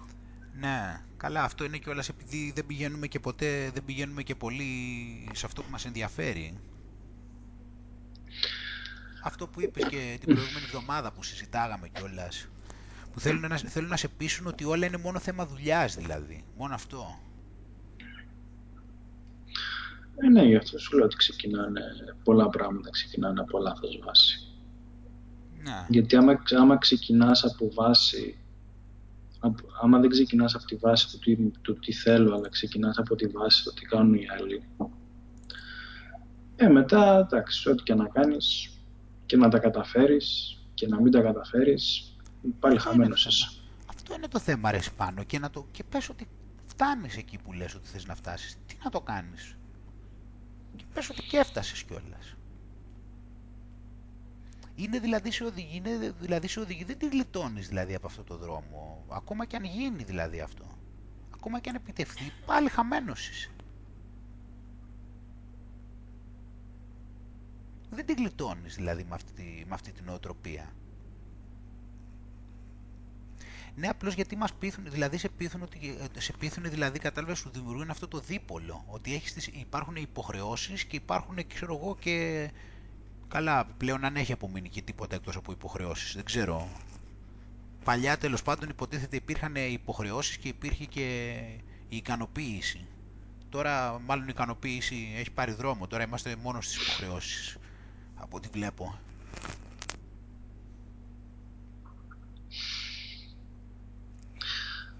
Ε, σίγουρα, σίγουρα περίεργα πράγματα. Και, και σου λέω, τα κάνουν και πολύ, πολύ πιο περίπλοκα. Αυτό είναι το περίεργο. Ναι, βέβαια. Δηλαδή, είμαστε που είμαστε σε μπερδεμένους καιρούς, προσπαθούν να βρουν τρόπο να το κάνουν πολύ πιο μπερδεμένο και πολύ πιο μπερδεμένο. Ε, πιο μπερδεμένα, αλλά δεν μπορεί και ο κόσμος μετά, δεν, δεν μπορεί να ανταποκριθεί, τον έχουν στύψει.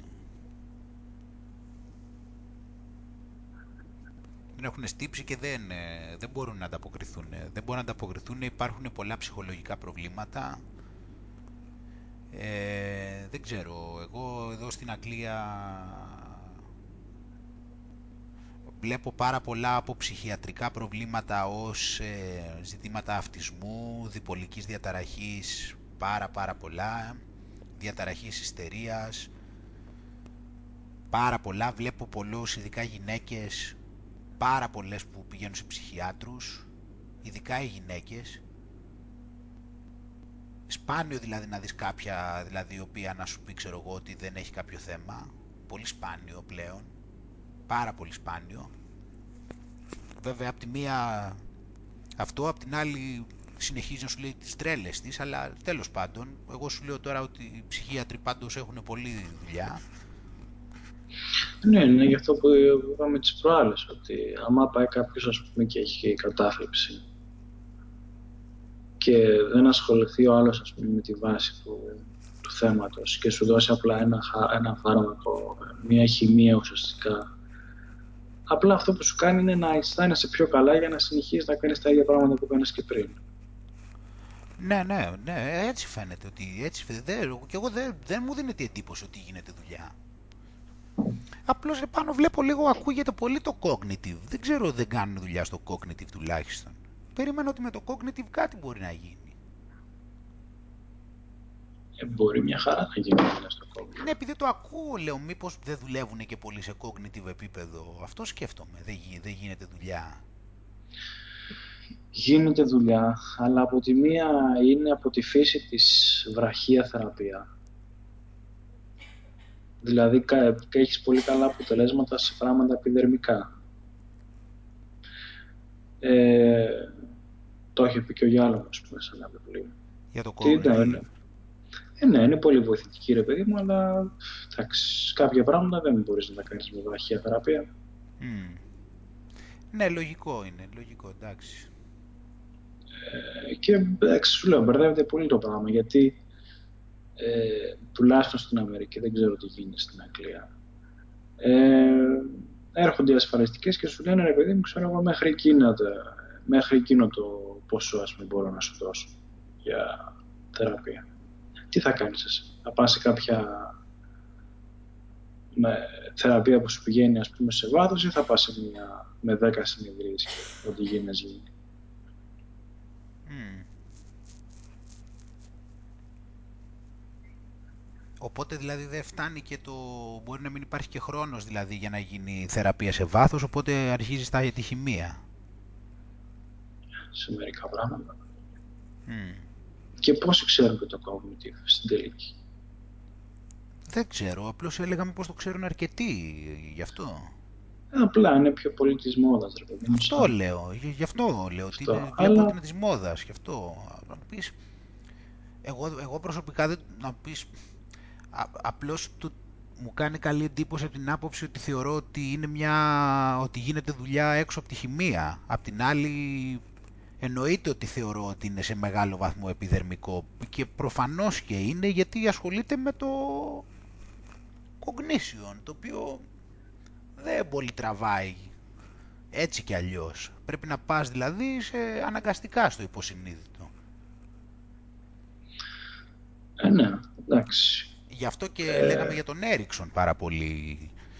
Ε, καλά, ο Έριξον, εντάξει. Καμία σχέση. Ναι, γιατί με τεχνικές είναι Πολύ, πολύ επίπεδο πιο πάνω. Ναι, αυτό λέω. Γι' αυτό δηλαδή εκεί το θεωρώ πολύ πιο εκτιμητέο μια τέτοιου είδους θεραπεία. Ναι, απλά ήθε, θεωρώ, ρε παιδί μου, ότι η θεραπεία είναι και ένα ζωντανό πράγμα. Δηλαδή κάποιες φορές μπορείς να χρησιμοποιήσεις γνώση, κάποιες φορές μπορείς να χρησιμοποιήσεις cognitive, άλλες φορές θα μπορούσε να βοηθήσει ε, ξέρεις τι, είναι πολύ, ε, αυτό, και αυτό είναι περίεργο και λέω ότι ε, πολλές φορές ξεχνάμε και το ολιστικό μοντέλο ας πούμε. Κάποιες φορές μπορεί να το βοηθήσει τον άλλον ο διαλογισμός. Κάποιες φορές μπορεί να τον βοηθήσει τον άλλον ας πούμε, να, να κάτσει να χάσει κιλά αυτό για να γίνει πρέπει, να, πρέπει ο θεραπευτής να έχει πολλά balls για να μπορέσει να, να λειτουργήσει σε ολιστικό επίπεδο. Ναι, αλλά αυτό δεν είναι το λογικό, αυτό είναι το περίεργο. Ας πούμε. Δεν λέμε κάτι που να είναι δέκα εντάξει, πιο... Το κάνουν, ναι, εντάξει, ναι γιατί το, ναι, ναι, γιατί το αντιλαμβάνονται και αυτό, λες και είναι πέντε κανόνες εκεί πέρα και διάβασα αυτά τα πράγματα και εντάξει, πήρα το πτυχίο και τώρα το ασκώ το επάγγελμα, εντάξει, ναι, έτσι όπως σε όλα. Φαντάζομαι τώρα να έρθει κάποιος και να σου πει θυμώνω και να του πεις ασχολήσου με τα οίκο και κάνει διαλογισμό. Επειδή αυτά τα πράγματα που συζητάμε τις περισσότερες φορές περνάνε, περνάνε, περνάνε καιρό και κάνεις και πισωγυρίσματα και τέτοια. Ε, θα έρθει την επόμενη φορά θα σου πει δεν δούλεψε. Θα πάω σε ένα άλλο να μου δώσει ένα φάρμακο να ηρεμήσω. Ναι, εντάξει, αυτό το λες με την έννοια πια, ότι πρέπει να υπάρχει κάποια, κάποια μεθοδολογία η οποία, όπως είπες, δηλαδή και να αλλάζει και να μην είναι συγκεκριμένη δηλαδή και να είναι και, και, να είναι και κατάλληλη για το συγκεκριμένο άτομο και να γίνεται και σε βάθος χρόνου. Είναι περίπλοκο, δεν είναι one size fits all. Εντάξει, απλώς ε, ναι, δεν ξέρω. Εγώ βλέπω πολλά προβλήματα. Σου λέω δεν, δεν ξέρω. Αμφιβάλλω και ότι οι θεραπευτές είναι σοβαροί, βέβαια. Εννοείται ότι αμφιβάλλω για το λόγο που είπες. Γιατί, γιατί δεν φαίνεται ότι έχουν ουσιαστική γνώση του αντικειμένου τους. Και απλώς έχουν πάει και έχουν πάρει τα πτυχία, τα οποία μην μιλάμε συνέχεια τώρα τι εννοούμε όταν λέμε πτυχίο, άστα εντάξει. Και αν αποδεικνύει κάτι.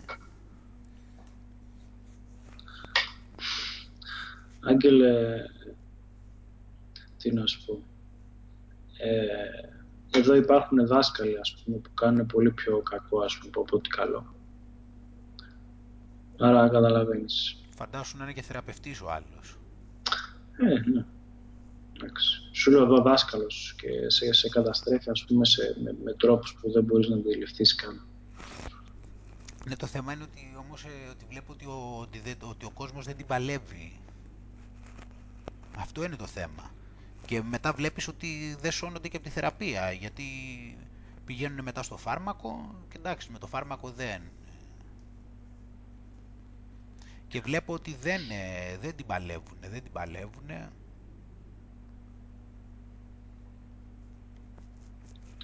Οι περισσότεροι δεν την παλεύουν. Απλά δεν είναι επειδή ακριβώς υπάρχει το ego και δεν θέλουν να δείξουν ε, αυτό και είναι όλοι χαχαχούχου.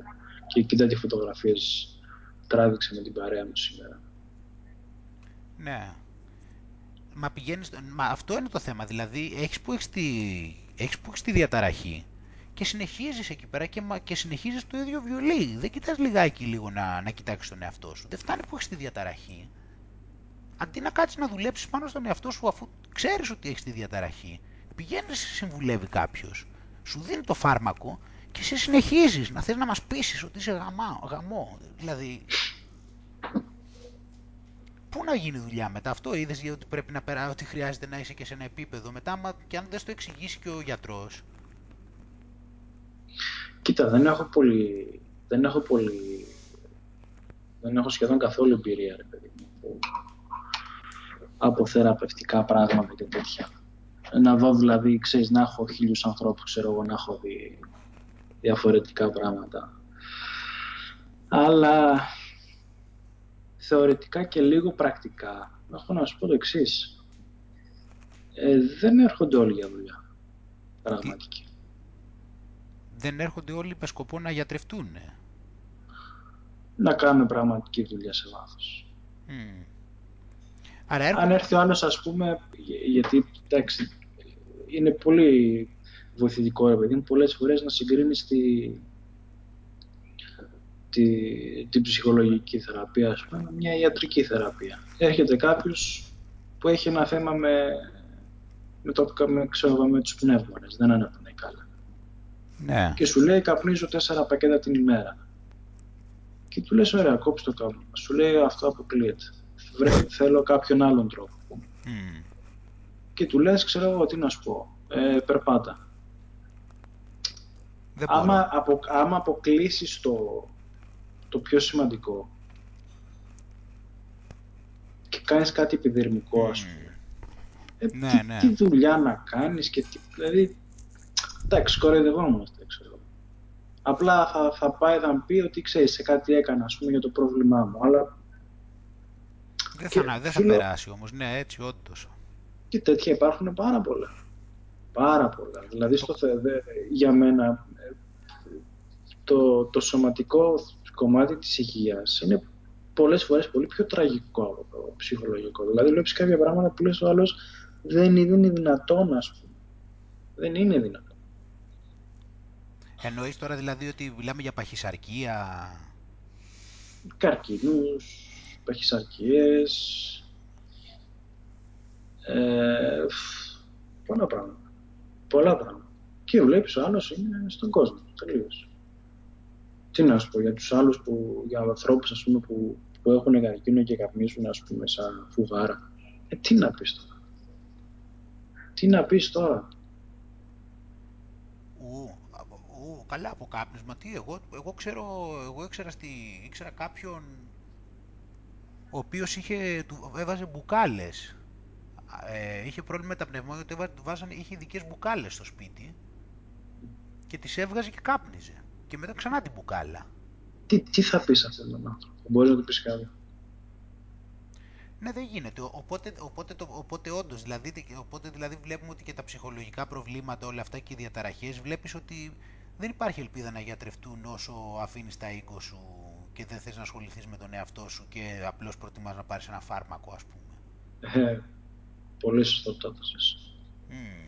Πολύ και γι' αυτό και βλέπουμε και ότι οι διαταραχές ε, χειροτερεύουν και πηγαίνουν οι άνθρωποι όλο και σε χειρότερη κατάσταση γιατί αντί να δουλεύουν πάνω στα εγώ τους προτιμάνε εκεί να πάρουν κανένα χάπι, εκεί να χαλαρώσουν και νομίζουν ότι κάτι κάνουν.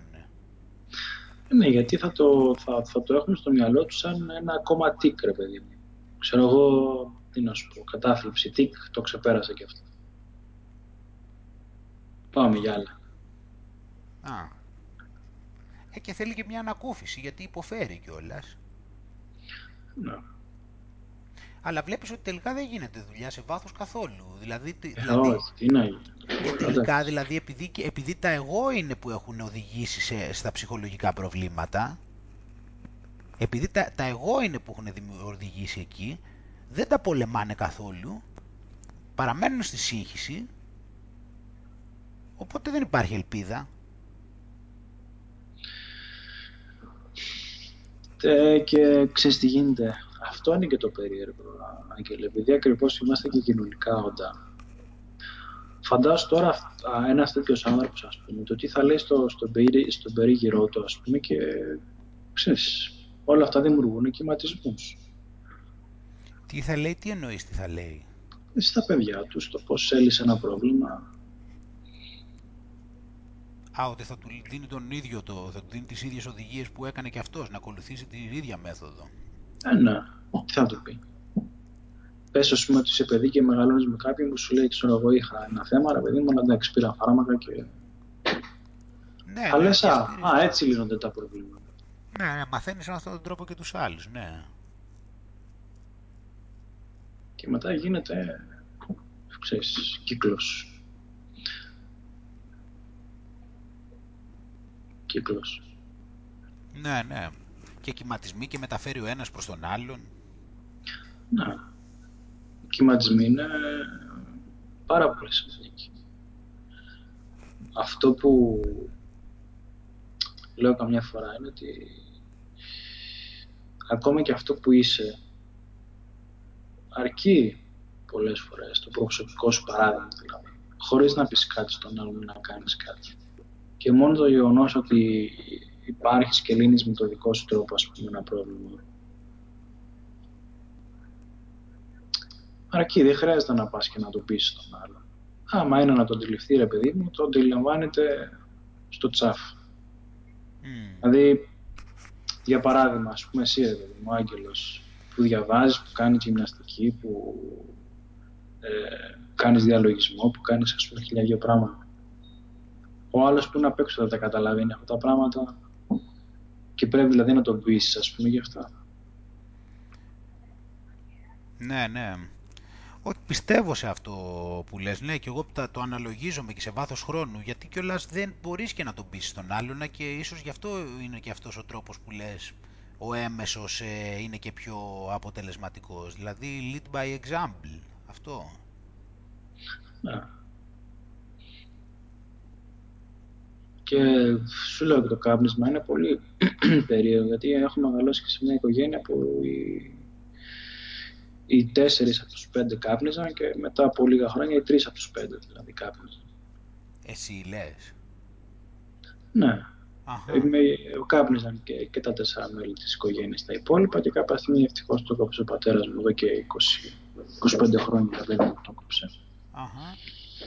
Και συνεχίζουν να καπνίζουν οι άλλοι τρεις. Δηλαδή, έχουν δίπλα τους ένα δύο παραδείγματα τώρα πλέον ανθρώπων που δεν καπνίζουν και δηλαδή πρέπει να τους πω πράγματα. Δεν το βλέπουν καθημερινά το τι διαφορά έχει με κάποιον που καπνίζει με κάποιον που δεν καπνίζει. Mm. Αλλά δεν, ε, δεν έχουν παραδειγματιστεί στην πράξη ακόμα. Ε, όχι. Ναι, αλλά δεν μπορείς να κάνεις και κάτι, γιατί και με το άλλο με το να του πεις κάτι, ναι, τι να του πεις, ναι, δεν, αφού το, το ζει καθημερινά, ρε το πώς... Είναι σαν να πάω στον άλλον... Εγώ δεν έχω πει σε κανέναν να διαβάσει. Να διαβάσει. Ναι. Ναι. Δεν έχω πει σε κάποιον ξέρεις πρέπει να διαβάσεις. Ναι. είμαι εκεί, κάνω ας πούμε, αυτό που μου αρέσει, ρε παιδί μου. Άμα είναι να το, να το θέλει ο άλλος να το κάνει, θα το κάνει. Του δίνω ένα παράδειγμα, τώρα να πάω στον άλλον και να του πω διάβασες. Μα έτσι είναι αναγκαστικά, τώρα θα πει, αναγκαστικά έτσι θα πηγαίνει το πράγμα, γιατί μπορεί μέχρι να τον οδηγήσει και στο αντίθετο με το να του πεις του άλλου. Φυσικά, φαντάσου τώρα να του πω διάβασε, ξέρω εγώ, φαντάσου να, φαντάζεσαι να του προτείνω ένα βιβλίο που να μην του αρέσει. Α, μπορεί να, το, να του χαλάσεις και την εμπειρία δηλαδή κιόλας. Βέβαια. να είναι η πρώτη γεύση άσχημη και... Συν ότι και λόγω των οίκων του μπορεί να αντιδράσει, ότι πας να του κάνεις εσύ το δάσκαλο, πολλά μπορεί να γίνουν. Ναι, ναι, ναι. Πάρα Ναι, γι' αυτό και πηγαίνεις μετά περισσότερο. Δηλαδή, κοιτάς εσύ, να, κοιτάς εσύ δηλαδή να είσαι ένα καλό παράδειγμα και οι άλλοι, αν είναι, θα, το, αν είναι, θα δούνε. Και ποια είναι και τα αποτελέσματα και τις συνέπειες και το πώς το κάνεις κλπ. Ναι. Και αν μη τι άλλο να το πούμε και γενικά. Ε, πόσες φορές έχεις φάει τα μούτρα σου όταν δίνεις συμβουλές σε κάποιον. Ναι, ναι, ναι. Μα, μα εκεί στο πήγαινα πριν. Ότι σου δεν ξέρεις πώς θα το πάρει ο άλλος ε, αυτό τη συμβουλή. Γιατί υπάρχουν τα οίκος. Και δεν ξέρεις μετά πώς θα το, πώς θα το πάρει αυτός. Είναι... Είναι αστείο πολλές φορές, Είναι αστείο, δηλαδή πάει ο άλλος με καλή πρόθεση και δίνει μια συμβολή σε έναν άλλον και μπουρδουκλώνονται και οι δύο. Και λες τώρα εντάξει, τι πήγες και έκανες. Ε, ναι ρε, εντάξει, αυτό δεν γίνεται. Δεν γίνεται. Είναι, μα είναι με τα, με τα δεν γίνεται πάνω τώρα. Δεν γίνεται γιατί ο καθένας είναι τα, έχει τα ίγκος του τώρα, πάλι τα λέμε τώρα συνέχεια, απλώς δεν, δεν γίνεται με τον άλλον. Τι να του γιατί ο άλλος, γιατί ο άλλος μπορεί να μην, πώς το λένε, μπορεί να νιώθει μειονεκτικά ας πούμε. Και το πιο πιθανό είναι ότι θα αντιδράσεις σε αυτό, επειδή νιώθει μειονεκτικά. Θα κάνεις αμορό μετά. Φυσικά θα κάνεις αμορό. Ναι, θα μπορεί να αρχίσει να χτυπιέται. επειδή μπορεί να έχει λεπτάδε επειδή δεν μπορεί σε αυτό το τομέα να ανταποκριθεί. Για πολλούς λόγους. Αν έρθει κάποιος και σε λίγο. Αν έρθει κάποιος, ας πούμε, και, γιατί και αυτοί που δίνουν συμβουλές, έτσι, φίλοι και τέτοια, έρχονται με καλή πρόθεση, ρε παιδί μου, αλλά σου λένε πράγματα από τη δική τους πραγματικότητα. Αν σου προτείνουν κάτι, ρε παιδί μου, που δεν σου πηγαίνει, υπάρχει περίπτωση να το, να το κάνεις, θα προσπαθείς, θα φας τα μούτρα θα του πεις, τι μου το πρότεινες αυτό. Είναι και αυτό είναι μπέρδεμα η κατάσταση. Συν ότι όπως έχω πει και πολλές φορές ε, και χρειάζεται να το αναλογιστούμε ότι πολλές φορές οι συμβουλές είναι εμείς που τις δίνουμε δηλαδή στην ουσία και εμείς εξυπηρετούμε δικά μας egos. Γιατί και αυτό είναι επίσης ένα θέμα. Υπάρχουν, δηλαδή, εσύ είπες καλοπροαίρετα. Εντάξει, OK, okay, υπάρχει και αυτή η περίπτωση και υπάρχει και άλλη περίπτωση. Υπάρχει και η περίπτωση πολύ συχνή που εγώ το έχω κάνει πολλές φορές. Το ότι πας να δώσεις τη συμβουλή για να το παίξεις μάγκα στην πραγματικότητα. Ή επειδή κάτι εξυπηρετούεις στα ίγκο σου και υπάρχουν και αυτά και αυτό είναι άσχημο πράγμα να το κάνεις και να το παίζεις ότι εσύ είσαι ο καλός. Αυτό το κλασικό ότι ξέρεις εγώ τα λέω ναι αλλά με γράφει ο άλλος εγώ το τα έχω πει αλλά δεν με ακούει εντάξει τώρα δεν καταλαβαίνουνε τι θα κάνω κάτσω να τσακώνομαι. Άστους εκεί τους μαλάκες ναι ξέρεις τώρα και αυτά Ξέρω, πολύ καλά ξέρω. Εντάξει, και... υπάρχουν πολλοί, υπάρχουν και αυτά και εντάξει, δεν, δεν χρειάζεται να μπερδευόμαστε έτσι τόσο πολύ ότι είμαστε και τόσο πολύ καλοί άνθρωποι και να το παίρνουμε και πάνω μας.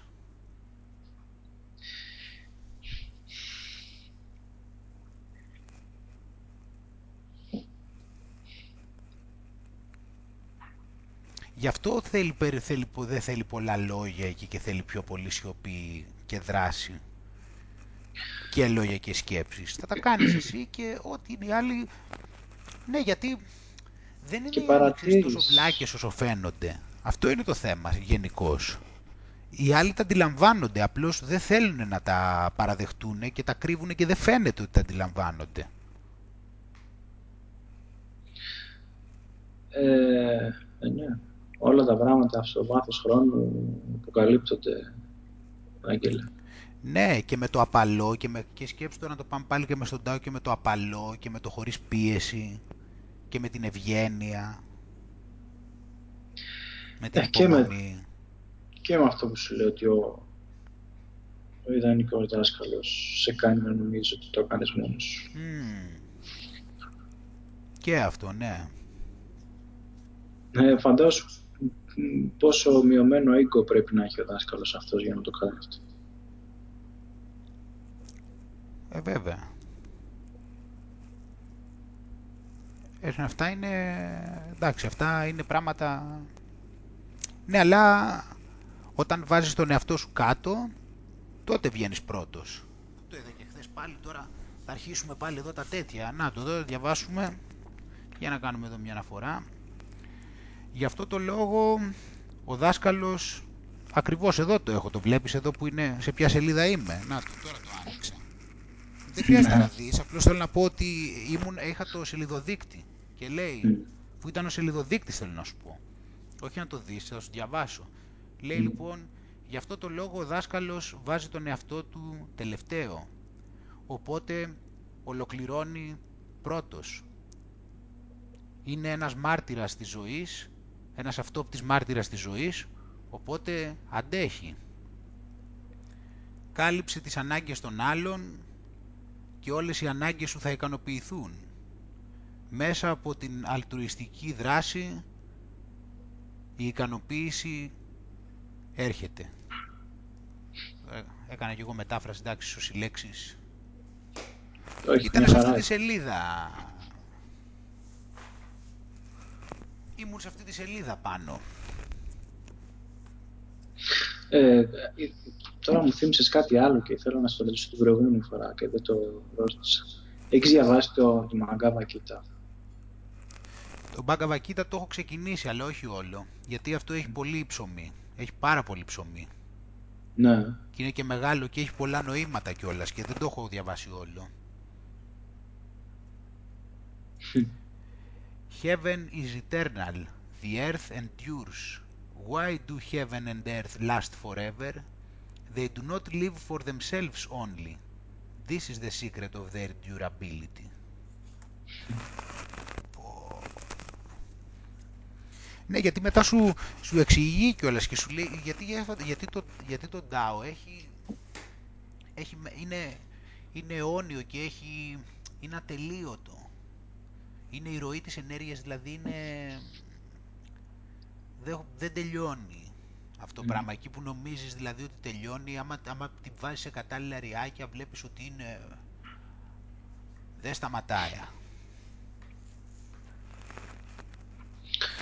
Απλά μου κάνει εντύπωση ότι ε, με μεγάλες ψυχολογ... ε, ε, φιλοσοφικές σχολές, ρε παιδί μου, ψιλοκαταλήγουν στα ίδια πράγματα. Δηλαδή, εμένα μου κάνει πολύ εντύπωση που και ο βυθισμός και ο τοισμός δίνουν σημασία και στο διαλογισμό και στη γυμναστική, ε, πώς το λένε, στις αναπνοές. Δηλαδή, είναι κάποια πράγματα φανταράκια, ρε. γάμο. Αυτό είναι το, το περίεργο, ξέρω. Ε, ναι, εντάξει. Είναι κάποια πράγματα που τα βλέπεις τώρα ότι δεν... ε, Τώρα αυτό με την προσφορά δηλαδή προς τους άλλους. Αυτό δεν είναι εκείνη, θα, στα σε σε εισαγωγικά, ας πούμε, εκείνη η γνώση. Ναι, εντάξει αυτό προκύπτει κιόλας. Ε, είναι λογικό αν αρχίσεις και το καταλαβαίνεις, δηλαδή μετά είναι λογικό από τη στιγμή που είμαστε και όλοι ενωμένοι και δεν υπάρχει και εγώ στην πραγματικότητα, είναι δηλαδή μια παρέστηση. Εντάξει, προφανώς και θα υπήρχε, δηλαδή όταν είναι συγκοινωνούντα τα δοχεία και πας και ρίξεις ένα δοχείο το νερό, ε, το νερό θα περάσει και θα πάει και στα υπόλοιπα, δηλαδή δεν είναι τώρα, τα ριάκια θα, θα κινηθούν, θα πάνε, θα φτάσουν στη θάλασσα. Γι' αυτό προσπαθούν να σου δείξουν ότι ο κόσμος είναι κατακαιρματισμένος. Ναι, να στο ξεκαθαρίσουν ότι είμαστε αλλού για αλλού μιλάμε τώρα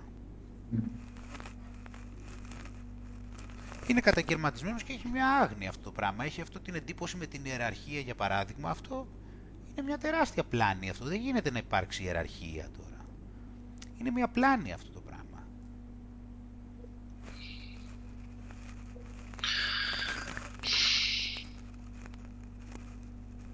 Τι να σου Και, και θυμάσαι στο λέρα, ας πούμε, πώς μας τι πράγματα μας λέγανε συνέχεια για την ιεραρχία, για την ιεραρχία. Τι να πεις μωρέ με αυτά, εντάξει. Εγώ στο απλώς εγώ τα θεωρώ, σου έχω πει, απλώς είναι, είναι μια υποκατηγορία της κοινωνίας. Αυτό ήταν απλώς, δηλαδή στο, ασχολούνταν με, τα, με την εξέλιξη η οποία, δίνει, η οποία προσπαθεί να, να εξηγηθεί με αυτόν τον τρόπο. Και στην ουσία αυτό κάνει. Γι' αυτό, λέω, γι αυτό λέμε τώρα ότι το θέμα είναι να προχωρήσει το μυαλό σου. Γιατί αν είναι να είσαι μια υποκατηγορία του, της κοινωνίας, δηλαδή του status quo και αυτό που θέλουν τα μέσα μαζικής ενημέρωσης και οι επικυρίαρχοι να προωθούν και εσύ πηγαίνεις και κάνεις αυτά που λένε αυτοί, χρειάζεται να προχωρήσει το μυαλό σου πιο πέρα από εκεί. Αυτό είναι αυτό που θέλουν οι, οι επικυρίαρχοι να κάνουν, να ανταγωνιζόμαστε, να παλεύουμε για την ιεραρχία και αυτά. Άμα είναι τώρα να νομίζεις εσύ ότι βελτιώνεις τον εαυτό σου με το, στην ουσία να κάνεις αυτά που λέει η ιεραρχία, δεν, δεν νομίζω ότι σε τιμάει αυτό. Εντάξει, τώρα στο ΛΕΡ που λέει συγκεκριμένα, εντάξει, στην ουσία τα είχαν μπερδέψει κιόλας, γιατί από τη μία λέγαμε για τους Rothschild και από την άλλη μετά ταυτόχρονα προσπαθούσαμε να κάνουμε τα ίδια που κάνανε και αυτοί. Δηλαδή θα χρειαστεί και λίγο, υπήρχε, ήταν λίγο μπερδεμένο το πράγμα, κατάλαβες. Στην ουσία δεν ήταν ξεκάθαρο. Τα είχε μπερδέψει. Ναι, απλά σου λέω για την ιεραρχία, για παράδειγμα. Γιατί στο μυαλό μου είναι. Ναι, η ιεραρχία. Τους δίνανε πολύ βάση την ιεραρχία. Ναι, γιατί την ιεραρχία τη είναι της κοινωνίας αυτή τη στιγμή. Ήταν αυτό, ήταν μια, ένα υποσύστημα του, του συστήματος το οποίο περιγράφει το, περιγράφει το Matrix. Αυτό ήταν το θέμα, ότι ήταν το Matrix αυτό. Αυτό που θέλει η κοινωνία αυτή τη στιγμή, να πιστεύει στην ιεραρχία. Το οποίο είναι εκτός, το οποίο δεν θέλει αυτό, γι' αυτό είναι και τα, αυτό που έγραψα εκεί, ένα το τέτοιο με τη, πέρα από τη γραμμική λογική και πώς επηρεάζει την κοσμοθεωρία μας, γιατί όλο αυτό είναι φτιαγμένο με τέτοιο τρόπο, ούτως ώστε να μας έχει βάλει εμάς να παίζουμε σε αυτό το γήπεδο, στην ιεραρχία, στον ανταγωνισμό, και προκύπτουν μετά και προσπαθούν και η σύγχρονη επιστήμη αρχίζει μετά και προσπαθεί μέσω της εξέλιξης να σε βάλει σε αυτό το τρυπάκι η ελεύθερη αγορά, η αθεία, όλα αυτά, όλα αυτά συμμετέχουν σε αυτό, στο να σε βάλουν σε, ένα, σε αυτό το τρυπάκι που στην ουσία αυτό είναι που θέλουν οι Rothschild. Και να λειτουργεί ο κόσμος έτσι, το οποίο είναι εκτός και μετά δεν ξέρεις τι λέει η Μπάγκα Βαγκίτα, δεν ξέρεις τι λέει το Tao Te Ching, δεν ξέρεις αυτά, δεν σε νοιάζει. Δεν ασχολείται κανένας, γιατί αυτά δεν πρέπει να προωθηθούν, δεν πρέπει να τα μάθεις εσύ. Εσύ πρέπει να μάθεις αυτά, να σου λένε ναι, το σωστό είναι ο ανταγωνισμός, η ιεραρχία, να το είπανε και εκείνοι, το είπε και ο άλλος. Αυτό είναι που και σου φτιάχνουν ναι, την πραγματικότητα έτσι.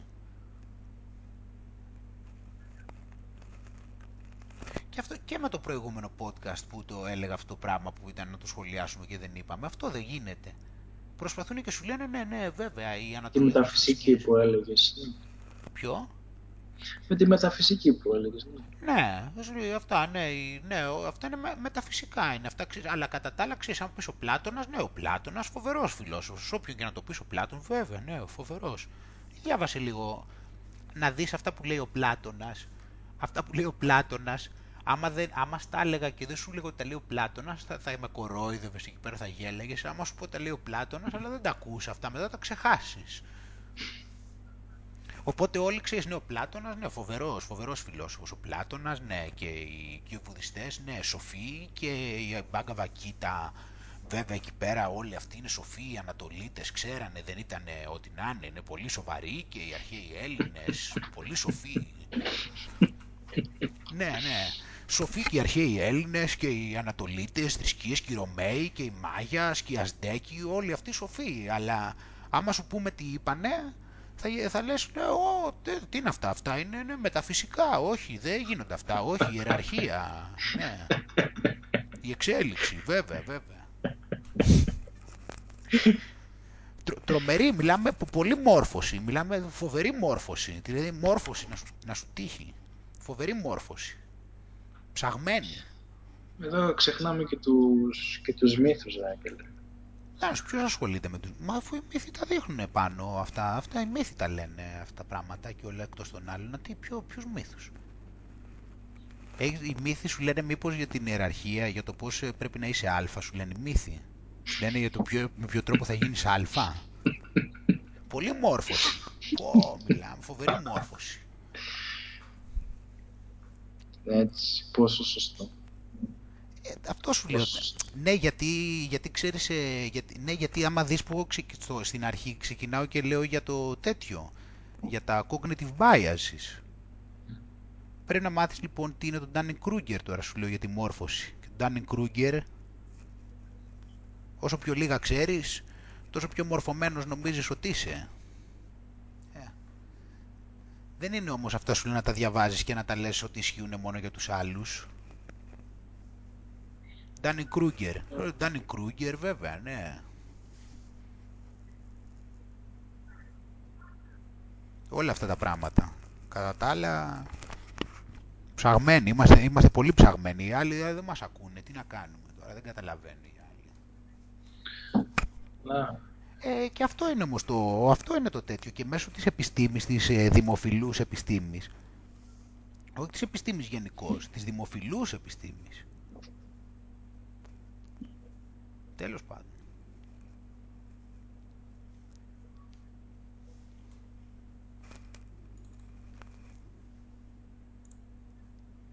Έτσι που λες πάνω, για να δω που είμαστε στο... Ω, είμαστε πέραν από τις δύο ώρες. Ω, καταπληκτικά πάνω. Είδες, το κοιτάω καμιά φορά την ώρα και εκπλήσωμαι. Βλέπεις καμιά σειρά; Για σειρές, ναι, ήθελα... Τι ήθελα να σου πω τώρα. Για σειρές. Ε, τώρα δεν βλέπω πολύ, όχι δεν βλέπω, αλλά ξεκίνησε μόνο το Walking Dead ε, τώρα, που είναι καλό, που εντάξει παρακολουθώ εννοείται. Το Walking Dead και το Homeland, φοβερό Homeland. Άλλες σειρές εσύ αν είχες τίποτα, εγώ δεν, ε, δεν, δεν έχω δει κάτι, δεν βλέπω αυτόν τον καιρό τίποτα. Ε, μόνο αυτά, δεν, τώρα εντάξει, αυτά βγαίνουν ένα επεισόδιο τη βδομάδα, εντάξει, δεν θεωρείται ότι βλέπω ε, εντάξει, κινούμαστε ούτως ή άλλως σε πολύ διαφορετικές όχθες εδώ και λίγο καιρό σε σειρές. Δηλαδή εγώ... Α, ναι, είδα την πρώτη σεζόν από Dr. Foster που μου άρεσε. Που την είχες δει και εσύ. Είχα δει τα τέσσερα... Αυτή έχει... Πόσα επεισόδια είναι; Είναι τέσσερα επεισόδια νομίζω ήτανε. Δεν θυμάμαι πόσα ήταν, αλλά υπήρξε και δεύτερη σεζόν που δεν την είδα. Ναι, στην πρώτη, το, το, στο, στην πρώτη ήταν, πόσα ήταν, τέσσερα επεισόδια νομίζω έχει πρώτη, δεν έχει πολλά. Mm. Ε, γενικά οι εκκλητές δεν έχουν πολλά. Ναι, είναι άλλη φάση. Για να δω πόσα είχε.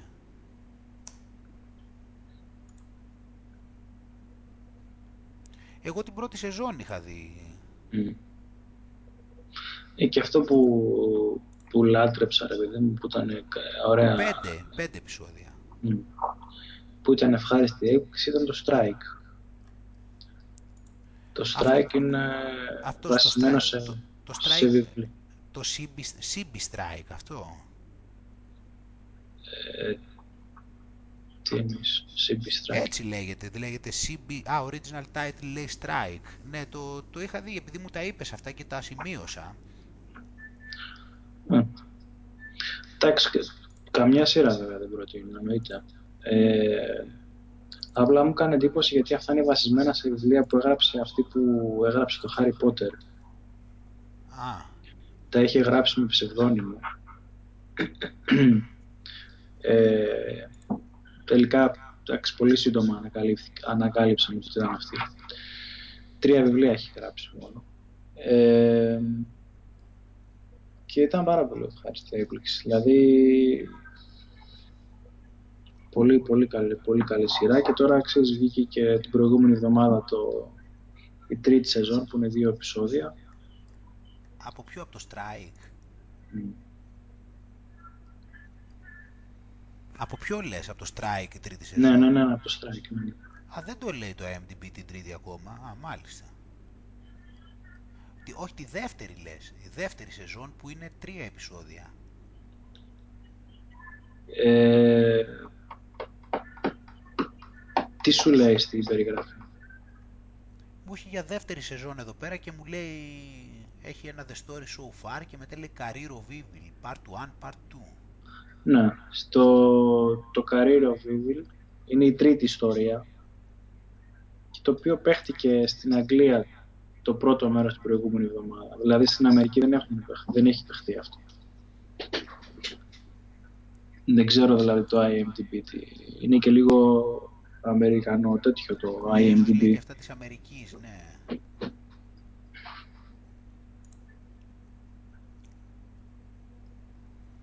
Εγώ, ε, οπότε αυτά δεν τα έλεγε για 25, έλεγε το ένα ήταν, δεν έχουν παιχτεί ακόμα δηλαδή αυτά τα επεισόδια. δεν τα, αν έχουν παιχτεί στην Αμερική όμως μπορείς να τα βρεις άμα είναι. Έχουν γυριστεί 7 επεισόδια. Για δεύτερη πρώτη... σεζόν.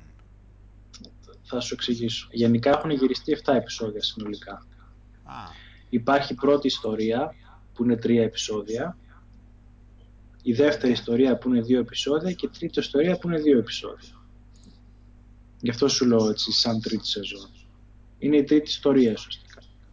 Α, είναι το τρίτο... και αυτό εδώ από ό,τι βλέπω. Ναι, ναι, ναι. Είναι βασισμένα και οι τρεις ιστορίες είναι βασισμένες σε, σε, σε ένα, σε, στο καθένα βιβλίο. Η πρώτη ιστορία είναι του πρώτου βιβλίου, η δεύτερη ιστορία του δεύτερου βιβλίου, η τρίτη ιστορία του τρίτου βιβλίου. Mm.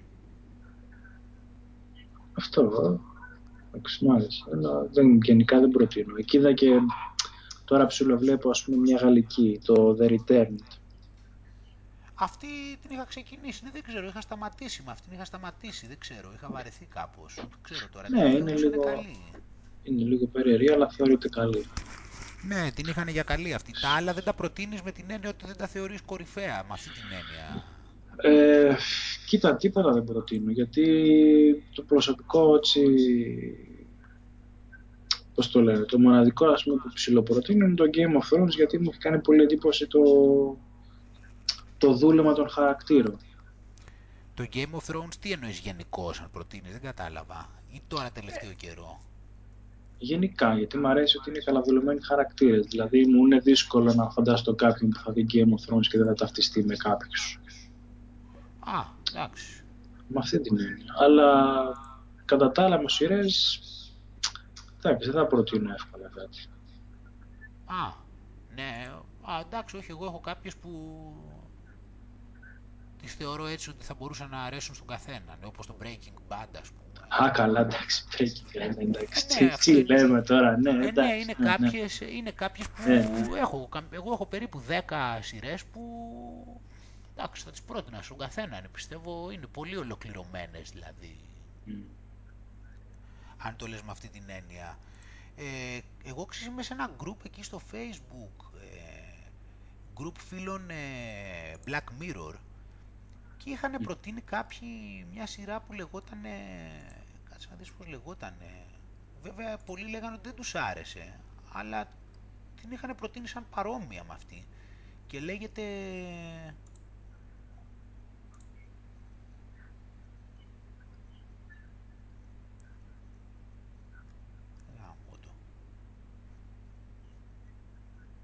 Altered Carbon. Αυτή βγήκε τώρα. Ναι, και έχει 8,4 έχει αυτή. Και στο, στο torrent που κατεβάζω, ήταν, όταν βγήκε, ήταν πάρα πολύ ψηλά στο κατέβασμα. Ναι. Mm. Α, την έχουν για καλή. Α, τώρα που α, έχει και καινούριο επεισόδιο, βλέπω εδώ, α, καινούριο This Is Us. Που από αυτόν ήθελα να σου πω για αυτή τη σειρά, ε. Στο έχω ξαναπεί μου φαίνεται τώρα παρεμπιπτόντως. Ναι, είδες δεν βλέπω σειρές. Ναι, και το, και το This Is Us τώρα προηγούμενη εβδομάδα όμως δεν παίχτηκε, γι' αυτό το είχα ξεχάσει. Τώρα όμως βγήκε το επόμενο επεισόδιο.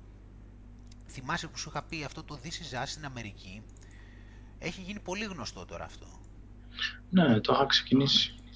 Α, το έχεις ξεκινήσει αυτό. Αυτό, ναι, είναι, εντάξει, αυτό έχει πολλά στοιχεία που μπορείς να το πεις αμερικάνικο, δηλαδή δεν το βάζω τώρα, δεν μπορώ να το βάλω σε, σε, σε κορυφαία σειρά αυτό εγώ. Προσωπικά δεν μπορώ να το βάλω σαν κορυφαία σειρά.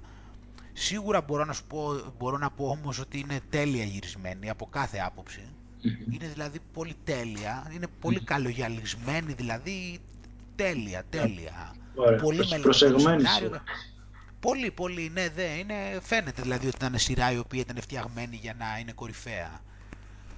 Αλλά πάνω απ' όλα σου σε αυτή τη σειρά, όπως είπαμε, είναι κάτι το οποίο δηλαδή μόνο που το σκέφτομαι μου έρχεται κόμπο στο λαιμό πραγματικά. Είναι δηλαδή ο ρόλος του πατέρα εκεί, το είχαμε πει και την άλλη φορά.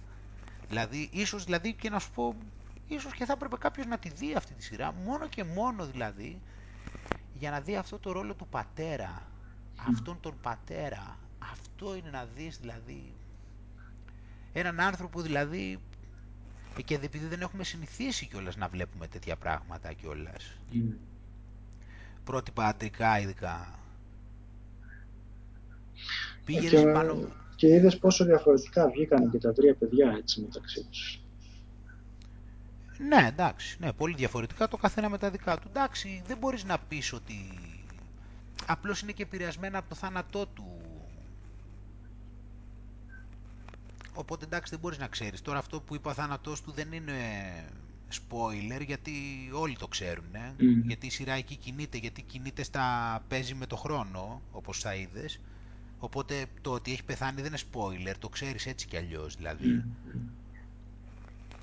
Ε, είναι απίστευτα. Δηλαδή, θυμάμαι μια σκηνή τώρα σου λέω πάνω και πηγαίνει το, το κοριτσάκι και, και του λέει, κάτσε να δεις πώς του το είπε, του λέει σε παρακαλώ ποτέ μη σταματήσεις να προσπαθείς να με πείσεις να δω τον εαυτό μου όπως με βλέπεις εσύ. Τι ωραία. Πω, πω. Τι να πρωτοποιείς δηλαδή για αυτό το ρόλο. Για αυτό το ρόλο και μιλάμε δηλαδή τον δείχνει για έναν άνθρωπο ο οποίος δεν ήταν ούτε πάρα πολύ έξυπνος, ούτε πάρα πολύ δυνατός, ούτε πάρα πολύ κοινωνικός, ούτε πάρα πολύ καπάτσος, ούτε τίποτα πάρα πολύ. Ούτε κάτι, κάτι ήξερε πάρα πολύ καλά, ούτε είχε κάποια ιδιαίτερη τέχνη σε κάτι, δηλαδή πάρα πολύ καλό σε κάτι. Δεν είχε τίποτα σε πάρα πολύ καλό.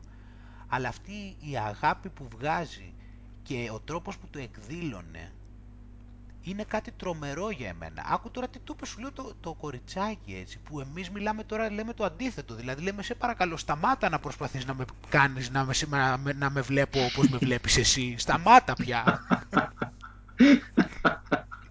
που δεν είναι το αντίθετο. Δηλαδή πρέπει να πας στους γονείς ότι σε παρακαλώ μπορείς να σταματήσεις επιτέλους να με πείθεις να, να με βλέπω όπως με βλέπεις εσύ το αντίθετο. Σταμάτα σε παρακαλώ, μην προσπαθείς να με πείσεις να με δω όπως με βλέπεις εσύ. Δεν αντέχω άλλο.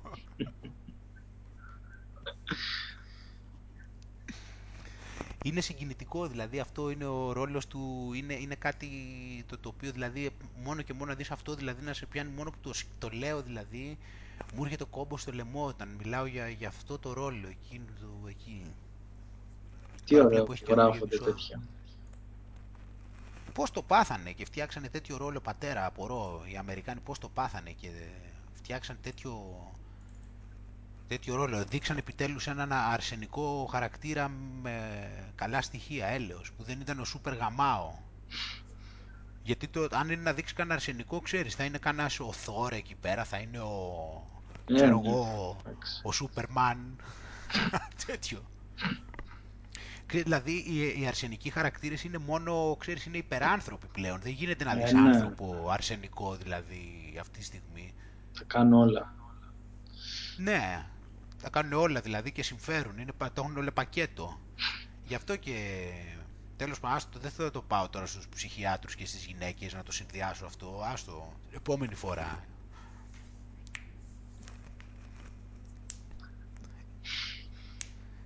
Είναι αυτό, ναι. Τέλος πάντων, αυτά που λες πάνω. Ωραία, Άγγελε. Με το καλό, καλή ξεκούραση. Ευχαριστώ επίσης. Σιγά σιγά να μαγειρέψω, ναι, για σένα είναι για αργά τώρα σχετικά εκεί. Εγώ πάω τώρα να μαγειρέψω. Καλή όρεξη και στους δυο σας. Ευχαριστούμε. Ε, προσοχή με τα χιόνια. Α, ναι, ναι. Χρειάζεται. Όντως. Έχει, και... γιατί γλιστράει κιόλας ο δρόμος, είναι άστα. Ναι, εντάξει, θα βγάλει καμιά φωτογραφία με τα χιόνια. Μ' άρεσε πολύ που είδα τη...